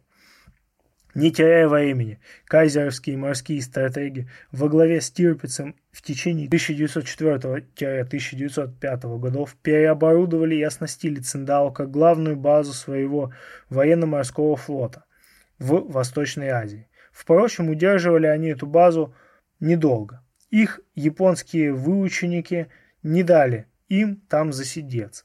двадцать третьего августа две тысячи четырнадцатого года Япония, присоединившаяся к Антанте, объявила войну Германии и, воспользовавшись отвлечением сил кайзера на европейские фронты, захватили Циндао, а также группу Тихоокеанских островов – Маршальские, Марианские и Каролинские.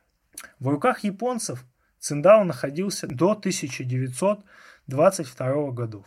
Развернувшаяся под влиянием победы Великой Октябрьской социалистической революции китайское революционное движение, а также активная поддержка, оказанная русским рабочим классом китайскому, вынудили японских империалистов убраться из Циндао. Обратилась в шелуху пресловутое агрессивное двадцать одно требование к Японии к Китаю.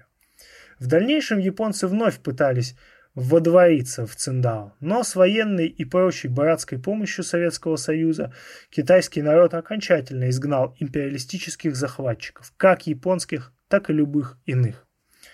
Ремитен. Подписав Портсмутский договор, Витте возвращается домой, а по пути, по указанию Николая второго, наносит визит Вильгельму второму в его охотничьем замке Ремитен. Неподалеку от русско-японской границы на станции у Ромитена русского премьера встретил, проводив кайзера, тот самый граф Эйленбург, в руках которого сосредоточились все нити германского шпионажа в зоне русской западной границы, с центром этой службы в Вершболове, главном русском контрольном пункте на границе. Витте нашел Вильгельма в приподнятом настроении, ведь дело было в шляпе, война ослабила Россию и развязала ему руки с востока. Премьера угощают завтраком и обедом. Тосты кузена берлинского во здравие кузена петербургского. Тосты за Портсмут и Бьерки. Кайзер самодовольно хохочет. После обеда все держали себя весьма непринужденно. Расселились на креслах около столика, пили кофе, пиво и курили. Хватит о делах, можно и поболтать о том, о сём. Начали по очереди рассказывать различные смешные истории и анекдоты. Какие? Уж во всяком случае не о том, как Штекельберг, Фок и Стассель показали японцам свои спины. Говорили о зайцах, вальденшнепах, дамах и гусарах. Император больше всех смеялся, причем меня поразило его отношение к графу Эйленбургу. Император не сидел на своем отдельном кресле, а на ручке кресла, на котором сидел Эйленбург, причем его величество правую руку держал на плечах графа, как бы его обнимая. Граф же держал себя менее всех принужденно, так что если бы кто-либо взглянул на эту комнату, не зная никого из там находящихся, и его бы спросили, кто из присутствующих германский император, он скорее указал бы на графа, нежели на Вильгельма. Обращение императора с ним показало мне, что он пользуется у кайзера особым доверием. Второй том, четыреста пятьдесят седьмая страница. Преисполненные взаимной любви и преданности почти в обнимку и пошли навстречу грядущему кайзеру и его обершпиону, богом данная власть и ее тайная служба. От Циндао к Бьерке, от Бьерки к Свинемюде, от Свинемюде к Потсдаму, от Потсдама к Танжеру, к прыжку Пантеры. И, наконец, потеряв голову, поддавшись собственному искуплению от марокканской провокации к боснийской, от Пантеры к Сараеву и далее, вплоть до того летнего августовского вечера, когда кайзеровский посол, войдя в кабинет Сазонова и, не здороваясь, замычал: «Э, мы с настоящего момента Германская империя в состоянии войны с Российской империей». Потом в белой эмиграции Сазонов вспомнит. Он пошел через Дворцовую площадь в Зимний к царю, прибывшему из Петергофа, и рассказал ему во всех подробностях, как Пурталис вошел, как мычал, как вышел. Но что государь-император, задумчиво пошевелив устами, высочайше заметить соизволил. Ницше писал, что они белокурые бестии. Масти они разные, но бестии, похоже, все. Местоимением «все» он метил, по мнению Сазонова, в кузена. Очень он был в ту минуту зол на него. С сентября тысяча девятьсот пятого года, когда Витте в Портсмуте вытащил своего шефа из капкана, расставленного Вильгельмом, резко ослабела политическая зависимость Петербурга от Берлина, обозначившая в пору дальневосточного кризиса. Параллельно нарастили нарастало и к тысяча девятьсот четырнадцатому году достигло предельной остроты напряжения русско-германских отношений. Предыдущие войны японско-китайская, американо-японская, англо-бурская носили более или менее локальный характер. Надвинувшиеся к тысяча девятьсот четырнадцатому году события несли в себе заряд первого вооруженного столкновения глобального масштаба. Анализируя сущность русско-японской войны, Ленин относил ее к числу главных исторических вех того периода империалистической эпохи, который предшествовал Первой мировой войне. Дальневосточный пожар тысяча девятьсот четвёртого — тысяча девятьсот пятого годов был своего рода прелюдией к мировому пожару тысяча девятьсот четырнадцатого — тысяча девятьсот восемнадцатого года.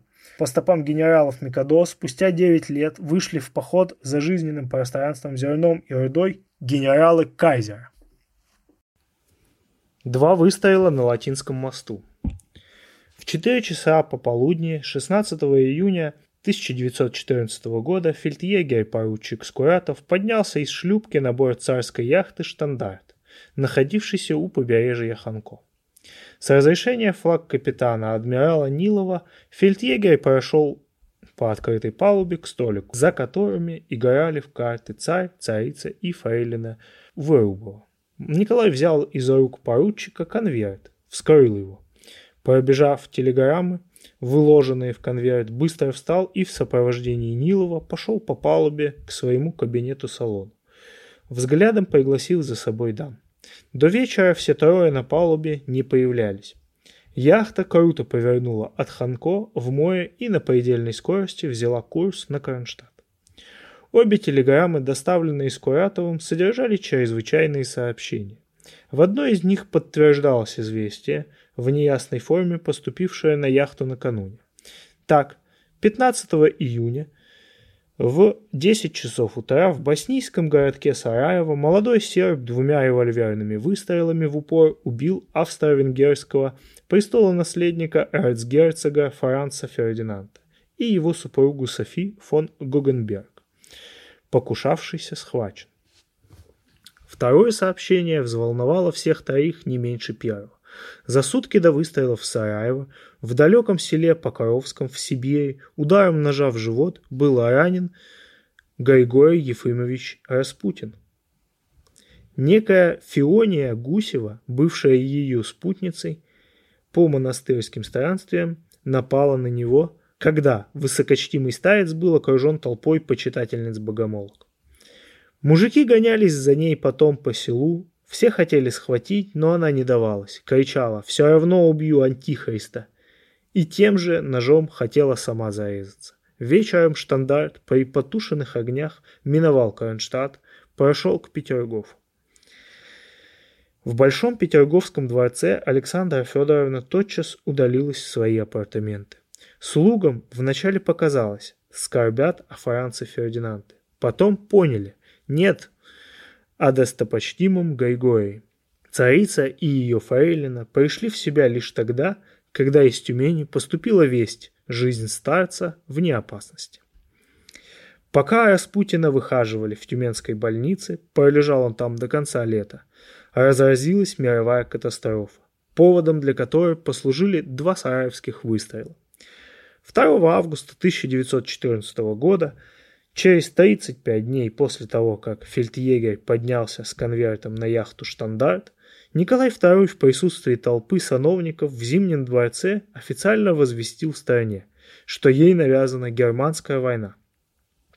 На следующий день, третьего августа, в одиннадцать часов утра он в присутствии знати огласил тот же манифест в Георгиевском зале Московского Кремля. Сараевское и Покровское покушение, разумеется, связаны между собой только лишь тем, что произошли почти в одно время. Однако Распутин впоследствии уверял всех, что не будь этого случая с окаянной Феонией, не было бы и войны. Но Григорий Ефимович всегда был против этого, чтобы Россия воевала с такой царской стороной, как Германия. Он удерживал Николая Второго от столкновения с ней раньше, удерживал бы и в то лето. Не потому, что вообще был против войны, а потому, что стоял за союз монархий против революции. А ради такого союза, он считал, стоило кайзеру уступить. знал о такой позиции Распутина и потому благоволил ей и Вильгельм. Потом, вслед за Вильгельмом, в узком кругу приближенных поминала Распутина добрым словом также и Гитлер. В пропагандистской кампании Кеннона, Макмиллана, Шпрингера придается размышлениям о Распутине Роберт Масси. История, говорит он, движется аналогичным и рациональными ходами. Куда больше исторического смысла было бы, например, в ином исходе Сараевского и Покровского эпизодов. Остался бы невредимым в своем автомобиле эрцгерцог, а вместо него с легкой руки Фионий отправился бы к праотцам тюменский чудодей, не пришлось бы тогда Романовым, Гогенцоллерам и Габсбургам пережить свой тотальный, почти групповой крах. Не будь Сараева, не потеряли бы свои престолы царь Николай, ровно как и я. Так писал в тысяча девятьсот двадцать шестом году бывший канцлер Вергельм бывшему царскому военному министру Сухомлинову. Организовали же покушение в Сараеве по убеждению группы кёльнских геттенбергских профессоров, коллективно выступивших на странице венской газеты «Ди Пресса», петербургское правительство и его военные. Мировой войны, считает эта ученая бригада, больше всех хотели Николай Николаевич, Брусилов, Самсонов и их коллеги. Они-то через свою белградскую агентуру, сербскую секретную службу, и послали навстречу эрцгерцогскому автомобилю гимназиста Гаврилу Принципа. Означенным способом им удалось спровоцировать взрыв, захвативший врасплох кайзера и Мольтке. До зубов вооруженная Россия напала на ничего не подозревающую Германию, а также на Австро-Венгрию. Последние же из просто душевной рассеянности как-то упустили из виду, что к подобному возможному случаю надо было бы подготовиться. К тысяча девятьсот четырнадцатому году каверзный Николай внезапно вцепился в простофилю Вильгельма. Участник названной бригады, профессор Кёльнского университета Шидер, сам непоколебимо уверен и других хочет убедить в том, что в тысяча девятьсот четырнадцатом году Вильгельм и Бетман Гольверк, равно как и в тысяча девятьсот тридцать девятом году Гитлер и Риббентроп, были решительными противниками войны. Некоторая разница между этими двумя парами, по мнению профессора, состоит разве лишь в том, что кайзер, оказавшийся в положении изоляции и угрозы и поддавшийся реакции страха, действовал более оборонительно. Фюрер же через двадцать пять лет принял тактику наступательную. Если тот и другой внутренне готовы были пойти на риск войны, то лишь малый, локальный. В первом случае Австрии с Сербией, во втором случае Германии с Польшей, не более того. Австрийские государственные деятели, пишет Адам Вандарушка, другой кёльнский профессор, находились летом тысяча девятьсот четырнадцатого года почти в безвыходном положении. У историка не поднимается рука написать в их адрес жестокое слово «повинны». Более уместны здесь слова «им было суждено», ибо эти слова заключают в себе веру в действие неисповедимых сил. Ну, а раз заработали неисповедимые силы, тут уже ясно, что ничего не могли поделать в пользу спасения мира ни Вильгельм, ни Бетман Гольвигм, ни Франц Иосиф с Берхтольдом. Взять хотя бы последнего, что он, будучи министром иностранных дел, больше всех в Вене похлопотал над составлением ультиматума такой сути и формы, чтобы Сербия никак его не могла принять. Он же ультиматум передал, а двадцать девятого июля послал в Белград объявление войны. Но подбирается теперь к читателю с новаторской находкой еще один профессор, Ханч, цитата, хотя Берхтольд никогда не отрицал свою ответственность за события июля тысяча девятьсот четырнадцатого года, он до конца жизни был уверен, что иного выхода для него не было. И ведь какой благовоспитанный и утонченный был граф, не дерюга какой-нибудь, ну воиш или узурпатор, мягкая уступчивая натура, человек нежной чувствительности, впечатлительный, преданный искусствам и наукам.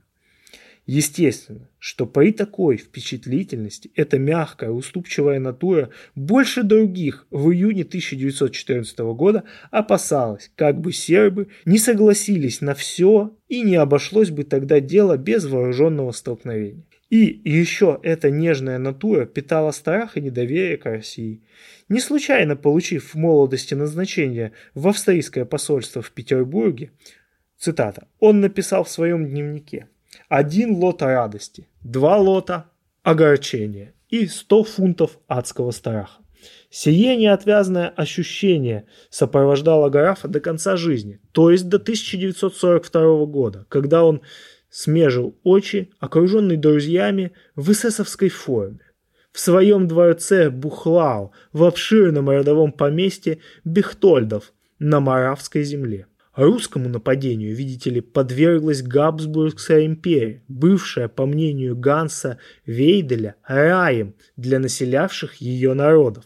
К несчастью, этот рай, цитата, впоследствии ими утерянный, была вмонтирована адская машина, и машиной той был, цитата, начиненный бешеной яростью динамитный снаряд славянского национализма, к которому Россия задолго до двадцать восьмого июня подвела свой Бигфордов шнур.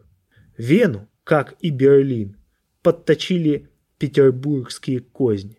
Безграничны были любовь и преданность славянских народов к Вильгельму и Францу Иосифу, но все испортило своими наветами и диверсиями русская политика. Вспомните, взывает со страниц депрессии Юган Христов Альмайербек, цитата, «те незабываемые дни начала Первой мировой войны, величие которых не могут затмить даже первые дни начала Второй мировой войны. Толпы людей вышли на бульвар Вены, запрудили улицы и площади городов по всей империи и, провожая взглядами уходящие на фронт войска, восторженно кричали им вслед: «Вы наши герои! Победы вам! До скорого свидания в Рождество!» Еще один член авторской группы, университетский доцент Фриц Фельнер, с удовольствием воспроизводит слова князя Андраши, однажды доложившего Францу Иосифу и Францу Фердинанду, следующее. Наша политика на Востоке сводится не только к территориальным приобретениям. Мы должны устремиться вперед, также в моральном и экономическом отношениях. Параллельно захвату земель должно осуществляться также мирное проникновение. Нести на Восток культуру и товары – такова задача Габсбургской империи. Поскольку же Остен, то есть русские и другие славянские народы, отказались от чести быть облагодетельствованными культурой и товарами Габсбургов и Гогенцоллернов, газета «Ноя Фраев Пресса» завопила после сараевских событий: «Болото должно быть осушено, дабы исчезла злокачественная лихорадка».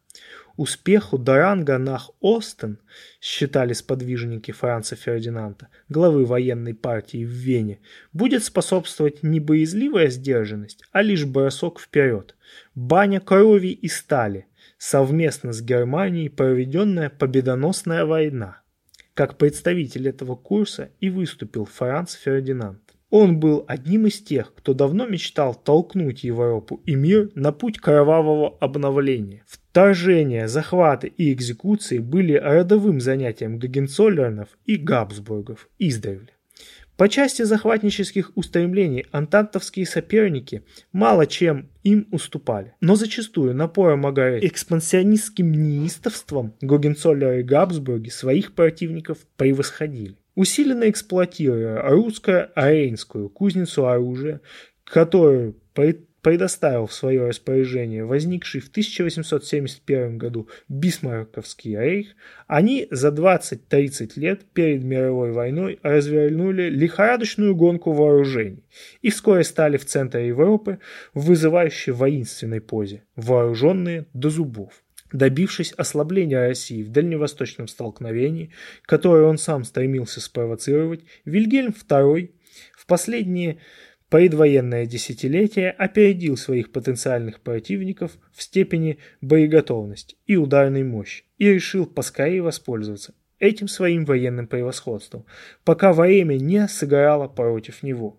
Летом тысяча девятьсот четырнадцатого года над пультом австро-германской стратегии борьбы за мирное господство, составным элементом которой был Доранг нах Остен, зажегся сигнал «Вперед! Теперь или никогда!». Первую мировую войну готовили все империалисты, но особенно вызывающе настроены были германские, жаждавшие коренного перелома мира в свою пользу. Немецкая буржуазия, распространяя сказки об оборонительной войне, с ее стороны на деле выбрала наиболее удобный, с точки зрения, момент для войны, используя свои последние усовершенствования в военной технике и предупреждая новые вооружения и предрешенные России и Франции. Кайзерская Германия хотела войны и развязала ее.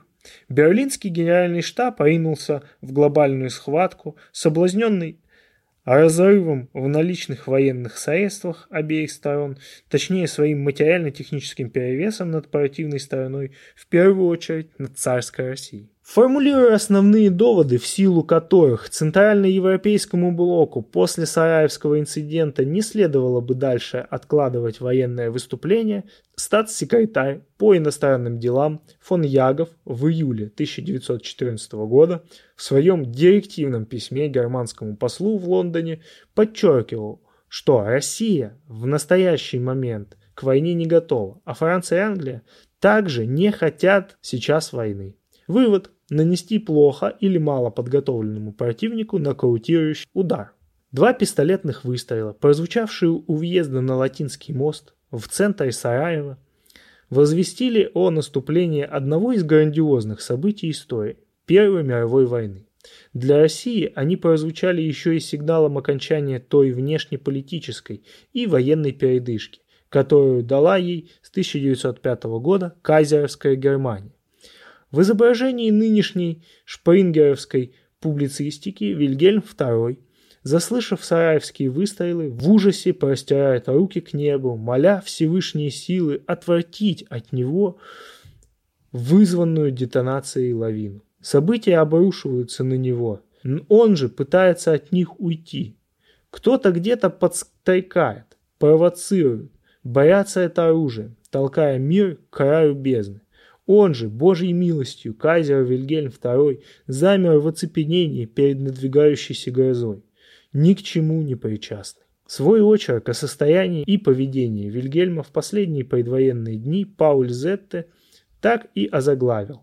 Кайзер боялся войны, он ее не хотел. Стоит по сему поводу взглянуть оробевшего кайзера сквозь призму тогдашней документации. Вот несколько фрагментов.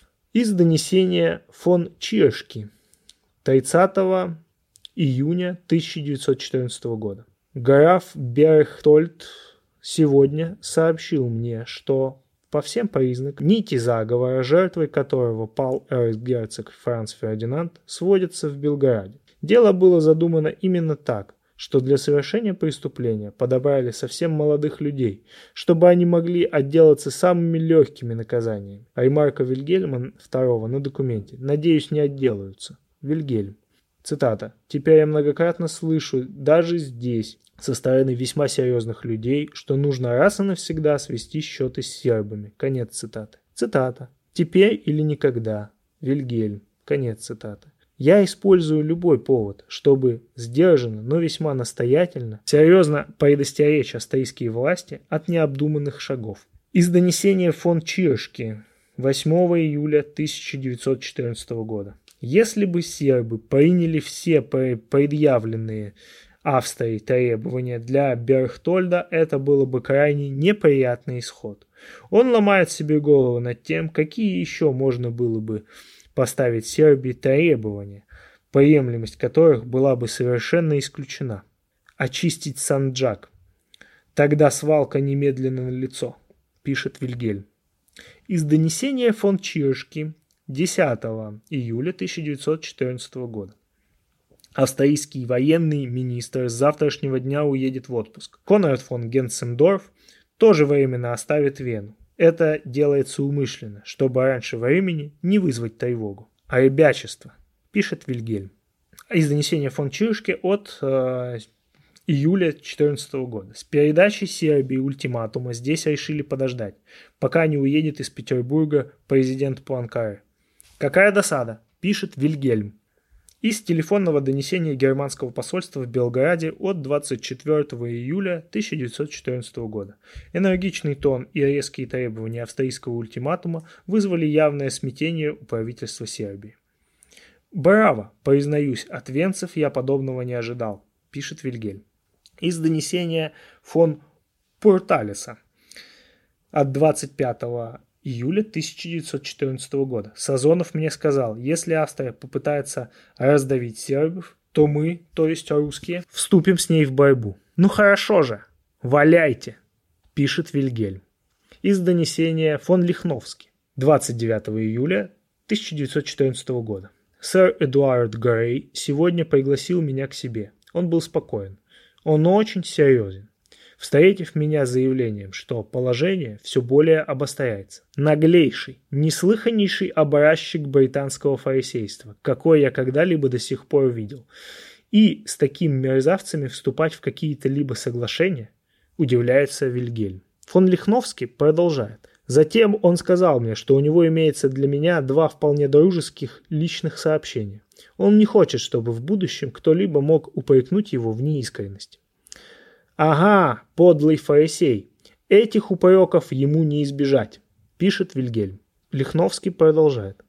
«Он сказал, что британское правительство намерено и далее поддерживать дружбу с нами и оставаться в стороне, но лишь до тех пор, пока конфликт ограничивается Австрией и Россией». Вильгельм отвечает. «То есть мы должны покинуть Австрию? Неслыханная пошлость, поистине дьявольское фарисейство, зато вполне по-английски». Лихновский продолжает.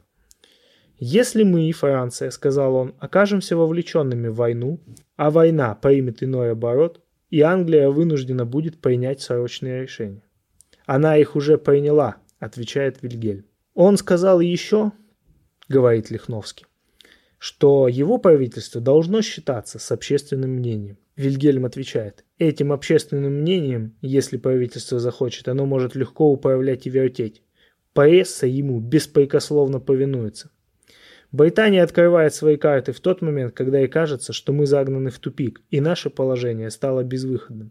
Гнусная торгашеская сволочь пытается обмануть нас банкетами и тостами. Грей, мерзкий сукин сын», — продолжает Вильгельм. Растаяли в воздухе ноктюрны потсдамского любителя, концертмейстера, и заговорили языком артиллерийских сверхкалибров круповские стволы. С сентября тысяча девятьсот пятого года, когда, вопреки проискам Вильгельма, была в Портсмуте подведена черта под русско-японским конфликтом, и до июня тысяча девятьсот четырнадцатого года, когда австрийско-германской разведке удалось в Сараеве высечь искру нового, теперь всесветного пожара, прошло неполных девять лет. Это не очень много, девять лет, но и не так уж мало. И в меньшие сроки в историю удавалось потерпевшей военную неудачу стране привести в порядок свои оборонительные средства, восстановить на своих границах необходимый заслон. Полковнику Романову и его приближенным решение такой задачи оказалось не под силу, да и не по росту. Хотя очевидно было, что германская угроза нарастает, в боеспособности и боеготовности русских вооруженных сил по состоянию на двадцать восьмое июня тысяча девятьсот четырнадцатого года мало что изменилось в сравнении с тысяча девятьсот пятым годом. Ни морально, ни материально армия и флот от маньчжурского и цусимского потрясения до конца не оправились. Программы перевооружения и модернизации не были завершены. За две недели до начала Второй мировой войны Николай принимал у себя Пуанкаре, заверив его в готовности ринуться в бой, примерно так же, как незадолго до этого в Конопиште обменялись подобными заверениями Вильгельм и Франц Фердинанд. Но когда вспыхнуло пламя, полковник Романов на какую-то минуту заколебался. Отдав приказ о мобилизации, Николай под влиянием угрожающей телеграммы Вильгельма второго раздумал и по телефону предложил начальнику главного штаба, генералу Якушевичу, приостановить принятые меры. Якушевич возразил, что указания в военные округа уже даны, и отбой связан с трудностями и опасностями, но ему пришлось подчиниться и мобилизацию отменить. Спустя несколько часов под давлением Николая Николаевича заданным военной машине ход был восстановлен, и в округа снова пошел приказ о мобилизации. Якушевич хотел перерезать телефонные провода между дворцом и главным штабом, боясь, как бы царь вновь не передумал. Пройдет несколько месяцев, и страна узнает, что снова поеданы и вынуждены отступать под германским свинцовым ливнем, оставленные без снарядов и патронов дивизии, взявшие Львов, и освободившие Галицию, загнавшие противников групп Восточной Пруссии, устроившие австрийцам Перемышльский седан. К весне и лету тысяча девятьсот пятнадцатого года выяснится, что отступающие войска, лишенные боеприпасов, оставили на полях сражений почти половину своего артиллерийского парка и потеряли убитыми и ранеными свыше миллиона человек. Вот тогда-то начнут один за другим выходить на трибуну в Таврическом дворце думские помещичьи буржуазные лидеры и примутся с пеной у рта обличать немощь системы, неотъемлемую часть которой они сами своими личностями, состоянием и политико-философским кредо составляли. Они с думской трибуны будут сетовать на военную неподготовленность и техническо-экономическую отсталость страны, которую сами по рукам и ногам связали. Много лет спустя, уже пребывая в эмиграции, Шульгин, не без любования собственным даром порицания, вспоминал об обличительных речах, которые он до революции произносил в Таврическом дворце. «Вот видите, — писал Шульгин, — я ведь еще до войны предупреждал, будет беда, а Россия безнадежно отстанет». Он и в самом деле когда-то говорил, что нельзя жить в таком неравенстве, в каком оказалась Россия по отношению к своим соседям, что такое соседство опасно.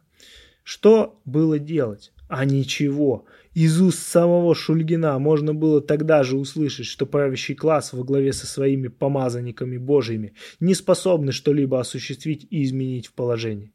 Буквально было сказано оратором: «Был класс, да изъездился». Такой констатацией только и мог ограничиться волынский землевладелец Шульгин. Но ею не могли удовлетвориться миллионы крестьян и рабочих, которые в девятьсот четырнадцатом году были мобилизированы, отправлены на фронт и здесь увидели себя подставленными под германский ураганный огонь, увидели свою армию, себя без снарядов, без пулеметов, без самолетов, увидели некомпетентность военного руководства, увидели, что вынуждены бессмысленной потерей жизней оплатить неспособность и бесталанность господствующего класса, который был, да изъездился. Насколько изъездился правящий класс, показал сам Шульгин. По данным, какими он располагал в конце шестнадцатого года и в начале семнадцатого, благодаря нашей отсталости огромная русская армия держит против себя гораздо меньше сил противника, чем это полагалось бы ей. Уступая врагу в оснащении, она несет жесточайшие потери. К началу семнадцатого года, по сведениям Шульгина, общее число убитых, раненых и попавших в плен составило восемь миллионов человек. Этой ценой мы вывели из строя четыре миллиона противников. К счастью, замечал автор, страна не знает этого ужасного баланса смерти. Два русских на одного немца. Одно это сопоставление, говорит он, звучит как приговор. Приговор в настоящем и прошлом. Приговор нам всем.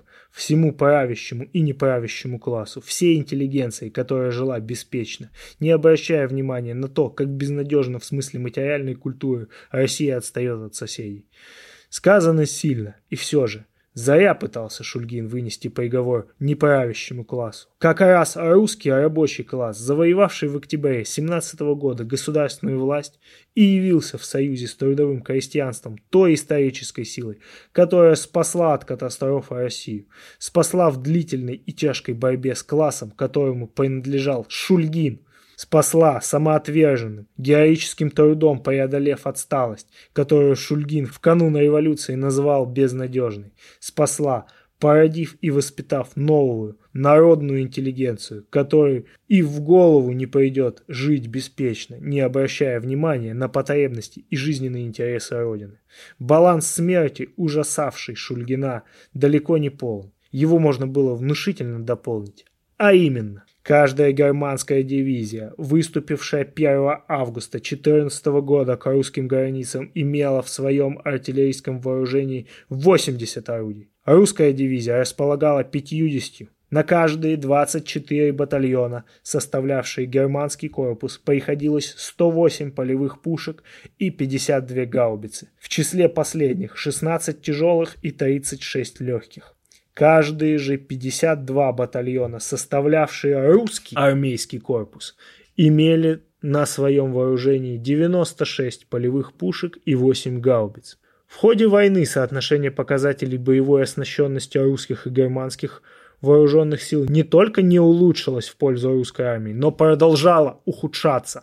Так, с четырнадцатого по семнадцатый год количество пулеметов в германской армии возросло с трёх тысяч до семидесяти тысяч, а артиллерийских орудий с девяти тысяч трёхсот до двадцати тысяч. А русская же армия, вступив в войну с четырьмя тысячами ста пятьюдесятью двумя пулеметами, к семнадцатому году имела всего двадцать три тысячи пулеметов. А орудийный свой парк за тот же период смогла увеличить лишь с семи тысяч девятисот до девяти тысяч восьмисот пятидесяти. Из отечественных источников хорошо известно, что не хватало тогда на фронте не только орудий и пулеметов, но и винтовок.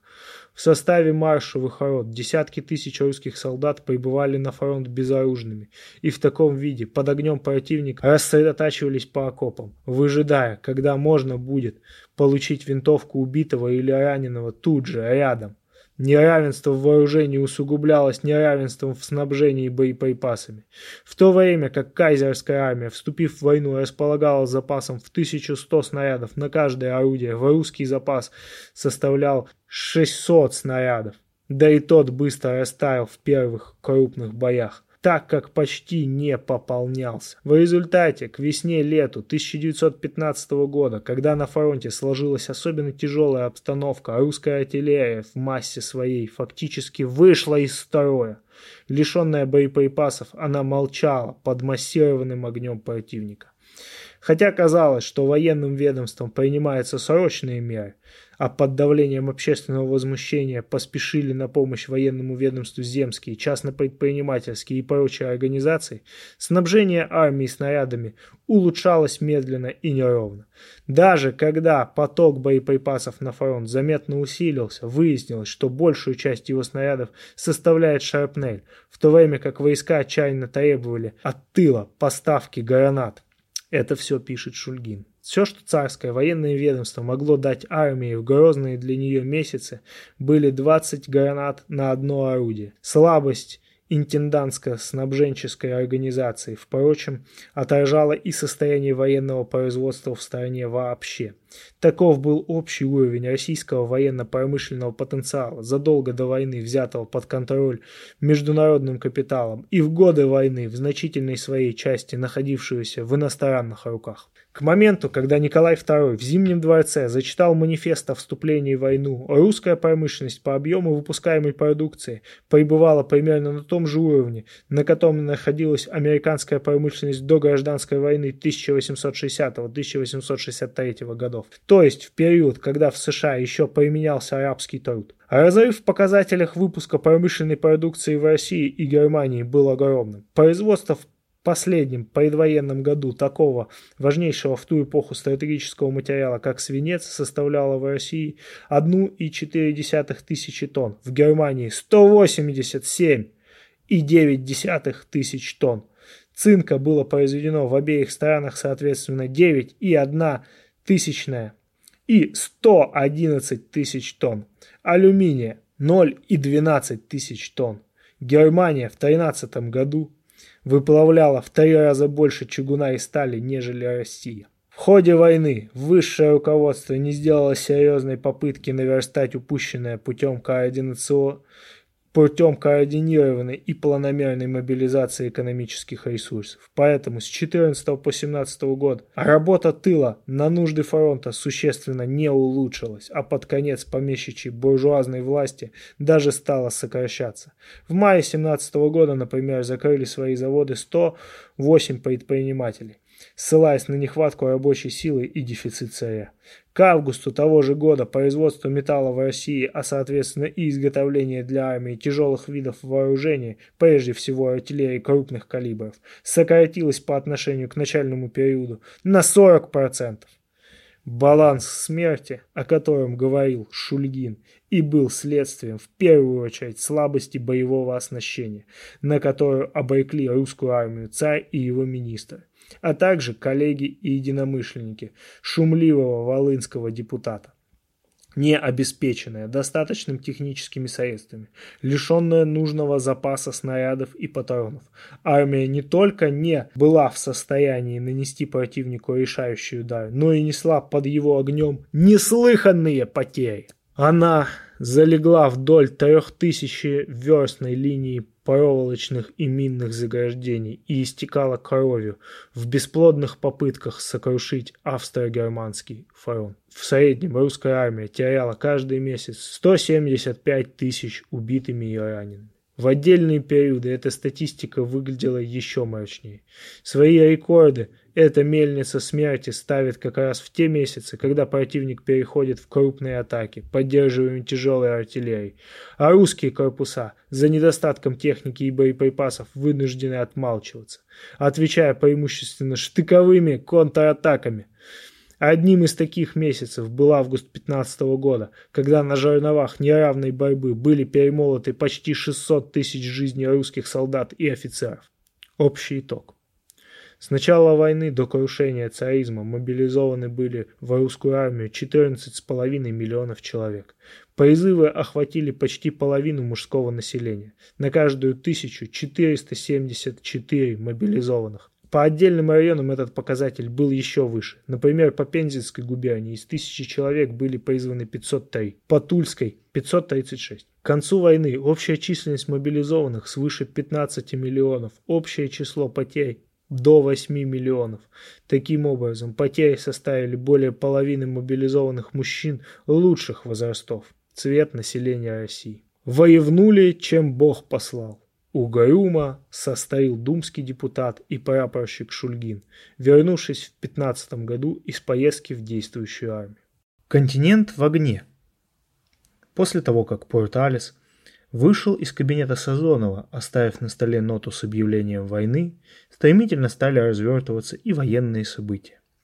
Первые бои на границах завязались уже в предрассветной мгле следующего дня. С каждым последующим августовским днем пожар все более разгорался, охватывая Европу и мир. В конечном счете в пылающем кольце Первой мировой войны оказались десятки государств с населением выше полутора миллиардов человек. Не все эти государства приняли практическое участие в вооруженной борьбе. Почти половина стран, примкнувших к Антанте, числилась ее союзниками номинально. Из двухсот девяноста дивизий, в первые недели посланных на европейские поля сражений правительствами Антанты, не менее половины выставила Россия. На плечи русской армии легла главная тяжесть войны. Все участвовавшие в борьбе союзники, большие и малые, исходили из расчетов на ее помощь и ее поддержку. В трудную минуту ждали и надеялись, что она выручит, спасет. В наше время в западной публицистике можно встретить немало рассуждений о рыхлости и инертности русской армии, которая на полях сражений Первой мировой войны якобы проявила почти полную небоеспособность. Ослепленные глянцем сапог вильгельмовского генералитета, стоявшего, по-видимому, из одних гениев и полубогов, некоторые авторы, например, Петер Урбан, на страницах Frankfurter Allgemeine рисует сказочное превосходство кайзеровских войск над русскими, сопоставляя блестящую слаженность первых и унылую развинченность вторых. Истина состоит, однако, в том, что уже на первом этапе борьбы рыхлая русская армия приковала к себе пятьдесят восемь по числу дивизий процентов вооруженных сил австро-германского блока. Царским генеральным штабом были подготовлены два варианта плана действий на случай предвидевшегося австро-германского выступления. Вариантом Т предусматривало, что если Германия предпримет главный удар на востоке, то шестьсот семьдесят два батальона первого эшелона развертываются против нее, а пятьсот пятьдесят два батальона против Австрии. По варианту А навстречу австрийцам должно было выдвинуться семьсот сорок четыре батальона и против немцев четыреста восемьдесят. Поскольку кайзеровское командование сразу же раскрыло свою карту, устремившись главными силами на Льеж и Брюссель, царь приказал верховному главнокомандующему Николаю Николаевичу ввести в действие вариант А. Это означало, что предполагается русскими силами нанести поражение Австрии, а затем во взаимодействии с западными союзниками сломить и Германию. Но остаться верным этому плану царь и Николай Николаевич не сумели из-за просчетов в подготовке и оснащении, а также из-за медлительности сосредоточения, вследствие слабости транспортных средств. Армия вынуждена была вступить в первые сражения лишь частью сил. К тому же, с самого начала ей пришлось взять на себя то бремя систематического вызволения союзников, которое она несла на протяжении всех сорока месяцев участия Старой России в мировой войне. И все же, наперекор всем трудностям, вооруженные силы России успешно вступили в первые бои. Сходу развили высокий темп массированных атак и нанесли противнику ряд оглушающих ударов. В Галицейской битве, развернувшейся с двадцать третьего августа по двенадцатое сентября тысяча девятьсот четырнадцатого года, четыре русские армии Юго-Западного фронта нанесли четырем австро-венгерским тяжелое поражение и, взломав на широком участке фронт, вынудили противника к общему отступлению. третьего сентября был взят Львов. Преследуя деморализованные габсбургские войска, наступающая армия очистила от них большую часть Галиции и подошла к Карпатам. Ее противник за восемнадцать дней откатился на двести сорок километров, потеряв четыреста тысяч человек. В ходе этого сражения австрийская армия подверглась таким ударам, от которых она уже не смогла оправиться. Открылась перспектива перенесения боев от подножья Карпат в центральные районы двуединой империи с последующим развитием марша на Вену. Но воспользоваться этим успехом для достижения решающего стратегического результата Юго-Западный фронт не смог, так как у него не оказалось нужных резервов. Пока в Галиции шли эти бои, на западе силы вторжения отбросили бельгийскую армию в направлении на Антверпен и хлынули через Маас в Северную Францию. Фон Мольтке-младший, начальник генерального штаба, отдал приказ об общем движении на Париж. Первая армия генерала Клука, форсировав Верхнюю Сомму, начала заходящий маневр, стремясь обогнуть Париж и во взаимодействии с соседями ударами во фланги и тыл добиться окружения союзных армий.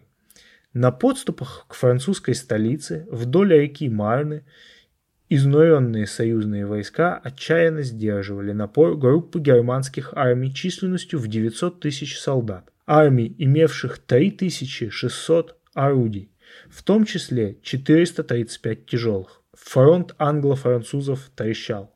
Над Парижем нависла угроза. Пуанкаре в письме к Николаю молил о помощи. Повинуясь личному приказу, ставка бросила в поспешное наступление на Восточную Пруссию две армии. Первую – Раненкампфа, вторую – Самсонова. Самсонов развернулся на линии Ломжа-Маава и смело пошел вперед, поддерживаемый Раненкампф. В районе Биркенферд-Аугау он нанес ряд сильных ударов по центру и флангам пятившейся перед ним восьмой германской армии фон Притвица. Притвиц побежал, бросая технику, теряя убитых и раненых. Этот шестидесятишестилетний толстяк, славившийся не сколько полководческим мастерством, сколько обжорством и умением забавлять кайзера за столом скабрезными анекдотами и сплетнями, в панике донес германской ставке, что намерен отойти за Вислу, но не уверен, что сумеет удержать и этот рубеж. Смятение охватило Германию, увидевшую на своих дорогах потоки беженцев с востока. Ей уже мерещился прямой русский прорыв через Восточную Пруссию на Берлин. Чтобы предотвратить катастрофу, Мольтке снял с фронта на Марне два корпуса и кавалерийскую дивизию. В районе Меца сосредоточил третий корпус и все эти силы перебросил в Восточную Пруссию. В те дни командующий северо Западным фронтом Жилинский заверял Самсонова, что первая армия Раненкампфа продолжает участвовать в наступлении, поддерживая давление на противника. В действительности, в критический момент подхода с запада новых германских сил Раненкампф остановился и вышел из боя, обнажив фланг второй армии Самсонова. Воспользовавшись неожиданно открывшейся брешью, Гинденбург, сменивший Притвица, обрушился на вторую армию, измотанную атаками и израсходовавшую весь боезапас. Она очутилась в окружении в районе между Сольдау и Мазурскими озерами и была сокрушена. Зато удалось достигнуть цели на западе.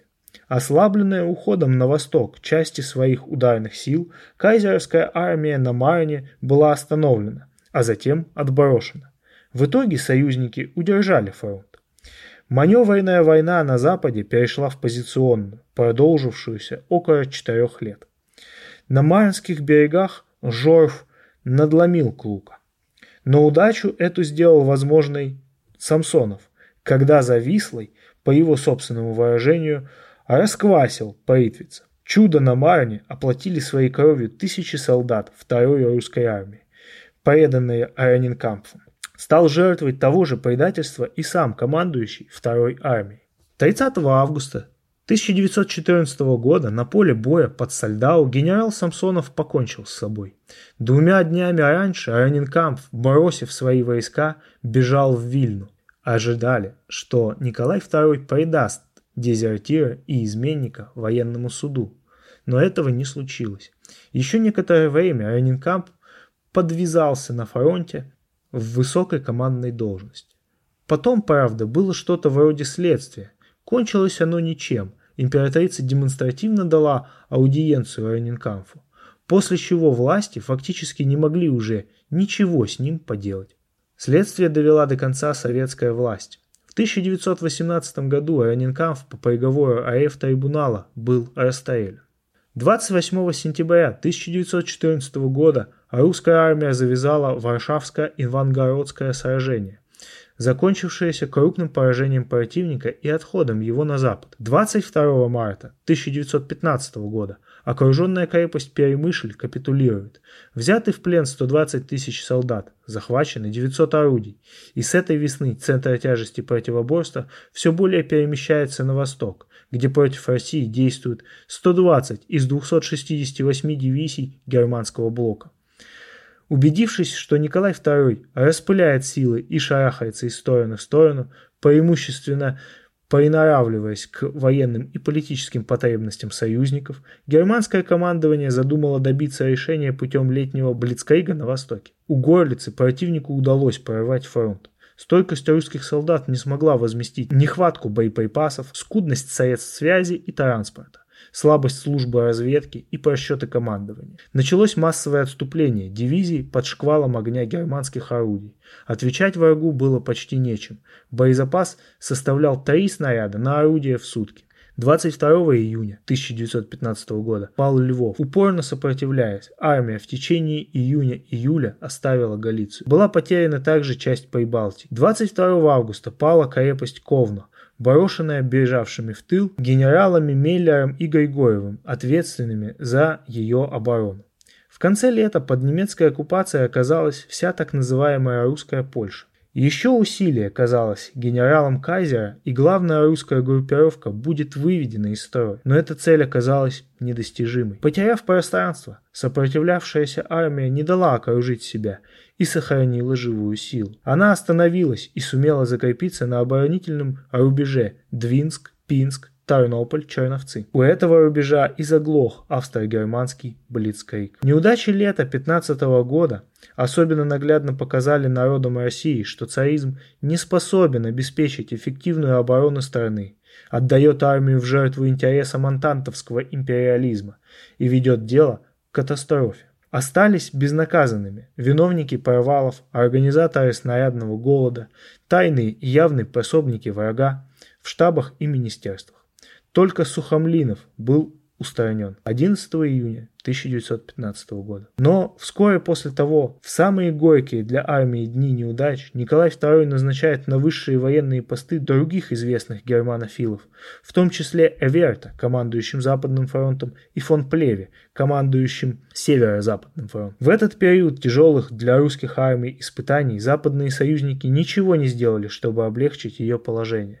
Снова выявилось, что союзники заняты только собой, трудностями русской армии они не озабочены. Летом тысяча девятьсот пятнадцатого года, когда русская артиллерия за недостатком снарядов почти умолкла, склады англичан ломились от боеприпасов. Как вспоминал после войны Ллойд Джордж, англичане копили снаряды, самодовольно показывая на гигантские нагромождения. В то же время на каждую просьбу России о помощи материалами отвечали, что дать нечего. Также обстояло дело и с прочим оснащением. В то время как у союзников авиация применялась уже довольно широко и для разведки, и для бомбежек, в русской армии самолетов было очень и очень мало. Союзники перебрасывали автотранспортным целые дивизии и корпуса, А Россия же располагала всего двумя тысячами грузовиков, из коих лишь малая часть обслуживала фронт. К весне и лету тысяча девятьсот пятнадцатого года относятся первые шаги распутинской группы царедворцев, направленные на установление тайных контактов с германским правительством. Такие же шаги предпринимали и немцы.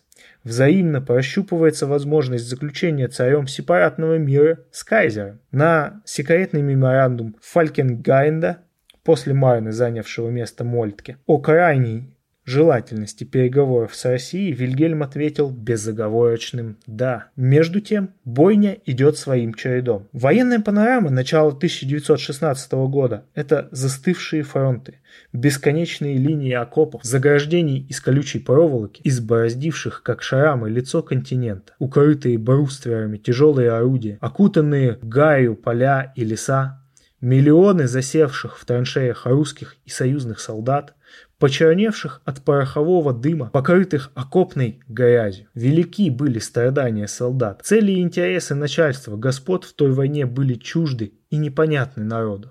Но по исторической традиции в душе русского воина, когда он выходил на поле боя, над иными побуждениями преобладало чувство воинской чести и ратного долга. «Сколько раз, — писал позднее Брусилов, — спрашивал я в окопах, из-за чего мы воюем, и всегда неизбежно получал ответ, что какой-то там эрц, герц, перц с женой были кем-то там убиты. Выходило, что людей вели на убой, неизвестно из-за чего». То есть по капризу царя. Войска наши были обучены, дисциплинированы и послушно пошли в бой, но подъема духа не было никакого. И понятие о том, что представляла из себя эта война, отсутствовало полностью. Как бы там ни было, дело свое солдаты сделали. На галицийских, восточно-прусских и польских полях они мужеством своим сорвали кайзеровский график захватнической войны. Разрушили надежду Вильгельма на завоевание Европы и расчленение России путем нескольких крупномасштабных маневренных операций. Заставили его увязнуть в затяжной изнурительной борьбе. Заслуги русской армии вынуждены сегодня признать и некоторые недороги нашей страны, сделавшие своей специальностью очернение ее истории. Сознавая, что время работает против них, вильгельмовские стратеги решили вновь попытать удачи таранным ударом по англо-французской обороне. сто девяносто пять дней, с февраля по сентябрь, штурмуют они Верденский укрепленный район, одну из главных опор союзнической оборонительной системы. Полк за полком, дивизия за дивизией перемалываются в жерновах Верденской мельницы. За одиннадцать месяцев под Верденом пали с обеих сторон девятьсот пятьдесят восемь тысяч человек. Союзники едва держались на ногах. И на этот раз их выручила Россия. восемнадцатого мая у озера Нарочь развертывается русское наступление, облегчившее положение французов под Верденом. А четвёртого июня переходит в мощное наступление на австро-германские позиции войска Юго-Западного фронта под командованием Брусилова. В авангарде фронта идет лучшая из его четырех армий, восьмая, сохранившая свою выучку и закалку с тех дней, когда эти качества прививал ей Брусилов, будучи ее командующим. Задумано было это наступление как совместная операция нескольких фронтов. Главный удар по замыслу ставки должны были нанести Западный фронт, командующий Эверт, в общем направлении на Ашмяны-Вильно и далее на Баранович, и взаимодействие с ним Западный-Западный фронт, командующий Куропаткин, незадолго до того сменивший на этом посту Плеве. Но хотя задумана была эта операция таким образом, что Эверт наносил главный удар, с первых часов наступления быстро двинулся вперед Брусилов, хотя обеспечен средствами он был хуже, чем другие. Тем не менее, уже седьмого июня восьмая армия овладевает Луцком, а еще через неделю достигает рубежа Заложцы-Переспа в глубоком тылу противника. В обороне его отбита Бареж шириной в двести восемьдесят километров, взяты в плен более двухсот тысяч солдат, захвачены сотни орудий и пулеметов. От полного разгрома спасает здесь австро-германцев выявившаяся у Брусилова нехватка боеприпасов и резервов. Да еще было обстоятельство, поважнее может быть других. В разгар операции Эверт и Куропаткин, оба бывшие маньчжурцы, так называли генералов-участников войны с Японией, фактически оставили Брусилова в одиночестве – Под надуманными предлогами они стали уклоняться от участия в боях, в которых им отведена была роль ведущих. Как видим, пример Раненкампфа тоже маньчжурца, слишком легко избежавшего в четырнадцатом году виселицы, оказался заразительным. Маньчжурцем был и генерал Иванов, которого Брусилов незадолго до четвёртого июня сменил в Бердичеве на посту командующего Юго-Западным фронтом. Иванов не только возражал в открытую, причем перед царем лично, против наступления. Он не стеснялся говорить, что вообще считает войну проигранной. Возможно, генерал поплатился бы за такие речи, если бы не приходился престолонаследнику Алексею крестным отцом. Далеко не все, что Брусилов хотел и мог бы сделать, ему удалось тогда совершить. Ему просто не дали для этого возможности. Тем не менее, брусиловская операция оказала глубокое воздействие на обстановку в пылающей Европе. Она повлияла на весь дальнейший ход мировой войны. Ставка кайзера вынуждена была сократить операции на Западе, перебрасывая подкрепление на восток. Румыния под влиянием брусиловского успеха вступила в войну на стороне союзников. В те дни Россия спасла также Италию, которой грозила полная катастрофа после поражения, нанесенного ей австрийцами у Тарентино. С этой летней битвы тысяча девятьсот шестнадцатого года начинается перелом в противоборстве двух коалиций. Обозначаются признаки изнурения центральных держав и перевеса Антанты. Становится все более очевидным, что германский блок переходит к стратегической обороне. Бои показали, что ударная сила русской армии жива и сломить ее невозможно.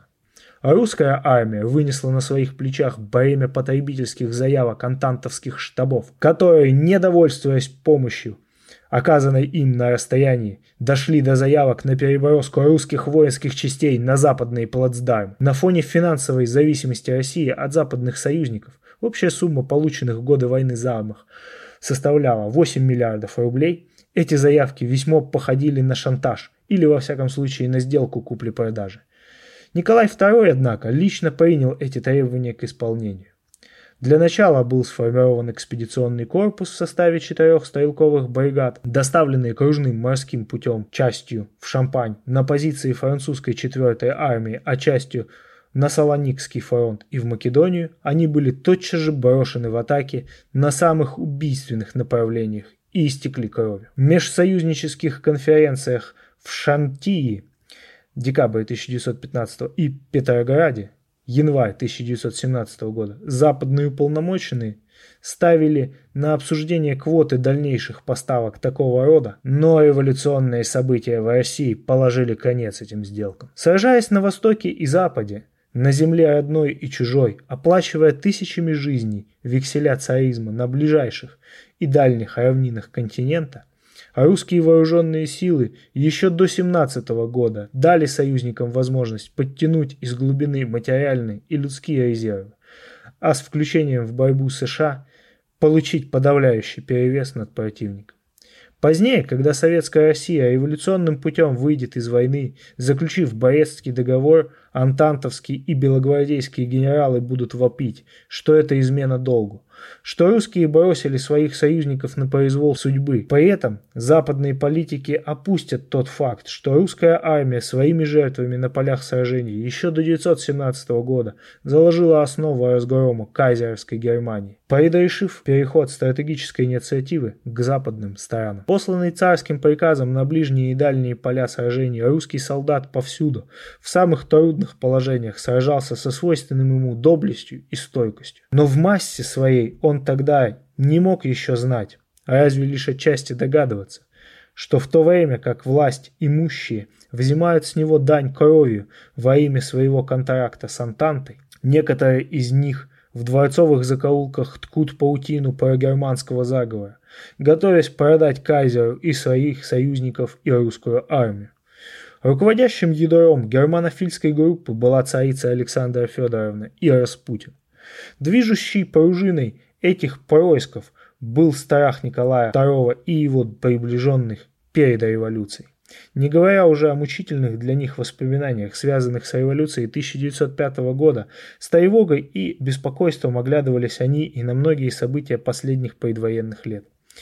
То были годы нового революционного подъема в России, Организуемый и вдохновляемый на борьбу партией большевиков, рабочий класс все громче заявляет о своих правах и требованиях. Стачки протеста против расстрела на Лене, прокатившиеся по всей стране в апреле две тысячи двенадцатого года, охватили триста тысяч человек.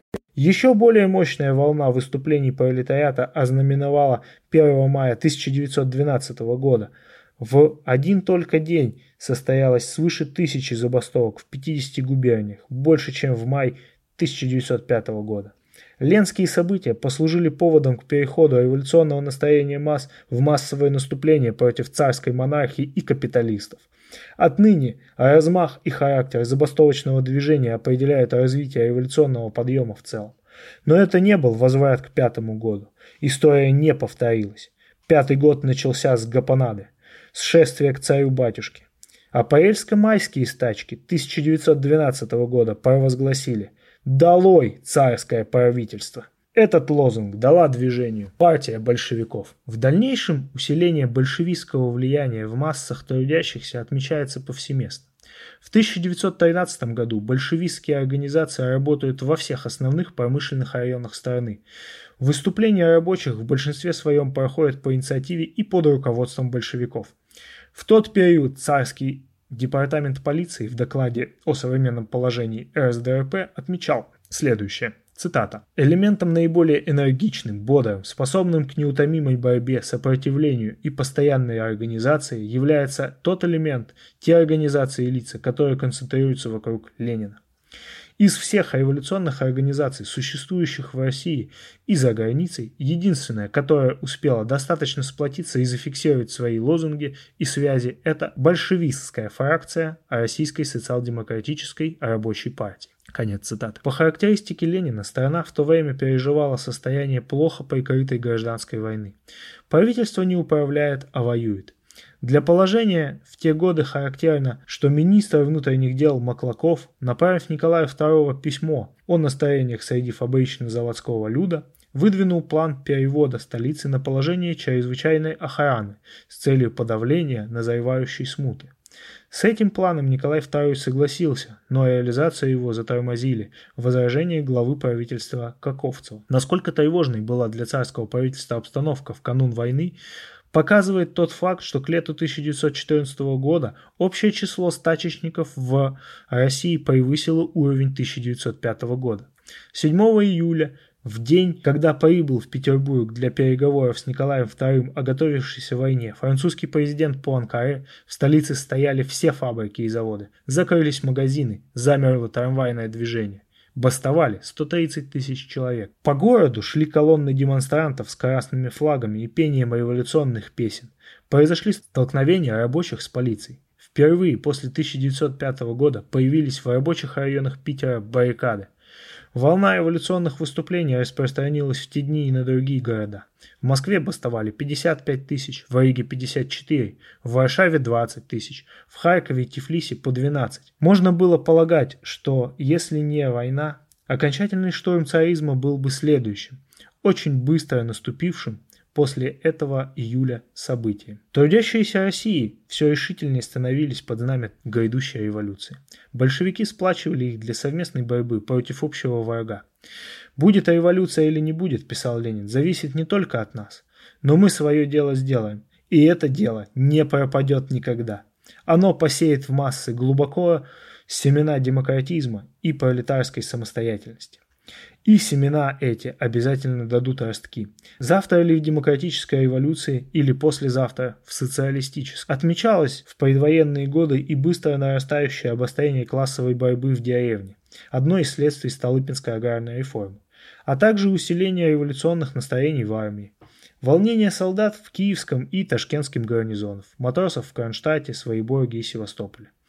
От выдвижения частичных требований трудящаяся масса России, руководимая рабочим классом, все чаще переходит к политическим действиям под лозунгом свержения царского правительства. После короткого спада во второй половине тысяча девятьсот четырнадцатого года борьба рабочего класса против царского гнета разгорается с новой силой в жесточайших условиях военного времени. В тысяча девятьсот пятнадцатом году произошли в России тысяча шестьдесят три стачки, в пятнадцать раз больше, чем в первое полугодие войны. Число стачечников поднялось до пятисот шестидесяти девяти тысяч, что составляет увеличение более чем в пятнадцать раз. «Чем помирать за врагов своих», — говорилось в одной из листовок Ивано-Вознесенских рабочих, «помрем на баррикадах за постоянный мир и свободу». В дни, когда распространялась эта листовка, полиция устроила Ивано-Вознесенскому пролетариату зверское избиение. Сто убитых, сорок раненых. Таков был итог расправы, учиненный царскими властями на улицах города. Никакие самые жестокие репрессии не могли, однако, задержать подъема классовой борьбы. Несмотря на драконтовский режим военного времени, в стране неудержимо назревал революционный кризис. Массовые выступления прошли в течение пятнадцатого-шестнадцатого годов в шахтах Донбасса, в рабочих районах Нижнего Новгорода, особенности Сормова, Тулы, Екатеринослава, Харькова и других промышленных центров. И, разумеется, главный из них в районах обеих столиц. Отсюда, из очагов рабочего движения, революционное брожение в годы войны перебрасывается в деревню. Разгромы, поджоги помещичьих имений, бабьи бунты, потравы полей и лугов. На национальные окраины – восстание в Казахстане, в армии – братание солдат со стачечниками и демонстрантами. Антивоенные вспышки в гарнизонах и частях, в русских экспедиционных войсках во Франции и в Греции. Конец шестнадцатого года отмечен напряженной борьбой партии за подготовку масс к революции. «Довольно терпеть», – писали в своих листовках большевики Екатеринбурга. «Пора самим положить конец этой бессмысленной войне. Готовьтесь к решительному бою со своими угнетателями», – обращались к трудящимся ростовские большевики. Широко разливалась по стране волна народного недовольства и возмущения. Эпицентр же грядущей бури определялся, конечно, в обеих столицах. Здесь формировались ведущие ударные силы надвинувшейся революции, сосредотачивающие сорок процентов всего рабочего класса России. Эти два района были в годы войны очагами большинства стачек. Один Петроград дал по декабрь шестнадцатого года тридцать процентов участников всех стачек вообще и семьдесят пять процентов участников стачек политических. Петроградские забастовки и демонстрации, вспыхнувшие в начале семнадцатого года, в двенадцатую годовщину Кровавого воскресенья, были началом народных волнений, развернувшихся в февральскую революцию. Именно такого конечного исхода больше всего и боялся Николай Второй. Разрушение его власти и трона новым, небывалым ударом очередной революционно-демократической волны. Он хочет, подстраховав себя священным союзом с кайзеровским райхом, раз и навсегда подморозить Россию так, чтобы она не жила. Тайное или явное желание замирения с кайзером звучало в устах разных лиц так. Андроников князь, не будем, господа, забывать пятый год. По мне уж лучше пусть немцы отрубят нам хвост, чем наши мужики отрубят нам голову. Распутин, лучше Германия, чем революция. Он же, Германия слишком сильна для нас, чтобы мы рискнули с ней бороться. К тому же она ничего, кроме добра, нам не делает. Бреев, монархический лидер. Франко-русский альянс этот – несчастная ошибка. Дружба ястреба с медведем, один в небесах, другой в лесах, и оба друг другу ни на что не нужны. Для нас была бы полезнее дружба с Германией, дружба каменная, железная. Боткина, дочь лейб-медика. Они, царедворцы, говорили, что Россия ни в коем случае не должна бороться с Германией, так как Германия – оплот монархизма. По этой, а также по экономическим причинам, напротив, мы должны быть с ней в союзе. Масолов, бывший начальник канцелярии Министерства двора. Он, Фредерикс, считал, что для блага монархического принципа России следует поддержать наиболее дружественные отношения с Германией. Пруссия, по его мнению, была последним устоем принципа легитимизма в Европе. В этом отношении она столь же нуждалась в нас, как и мы в ней. Ни Франция, ни даже Англия, сказал мне однажды граф Фредерикс, не постоят за нашу династию. Они знают судьбу Самсона после того, как его остригла Далила. Вояков, они, революционные власти, поставили мне в вину то, что в момент, когда до сведения государя дошло известие о начавшейся революции, я сказал ему: «Ваше Величество, теперь остается одно – открыть немцам Минский фронт. Пусть германские войска пойдут для усмирения этой сволочи». И аристократы типа Андроникова, и служаки типа Воякова настойчиво твердили, не забывайте о пережитом в пятом году. Но дело в том, что события начала века уже не были мерилом. Народный счет Николая второго с девятьсот пятого года возрос. Ведь за два с половиной года войны русская армия потеряла столько же людей, сколько все остальные армии союзников вместе взятые. Протест народный назревал не только в России. Брожение нарастало и в других концах Европы, в странах обеих коалиций. Но Романовым будущее предвещало особенные неприятности.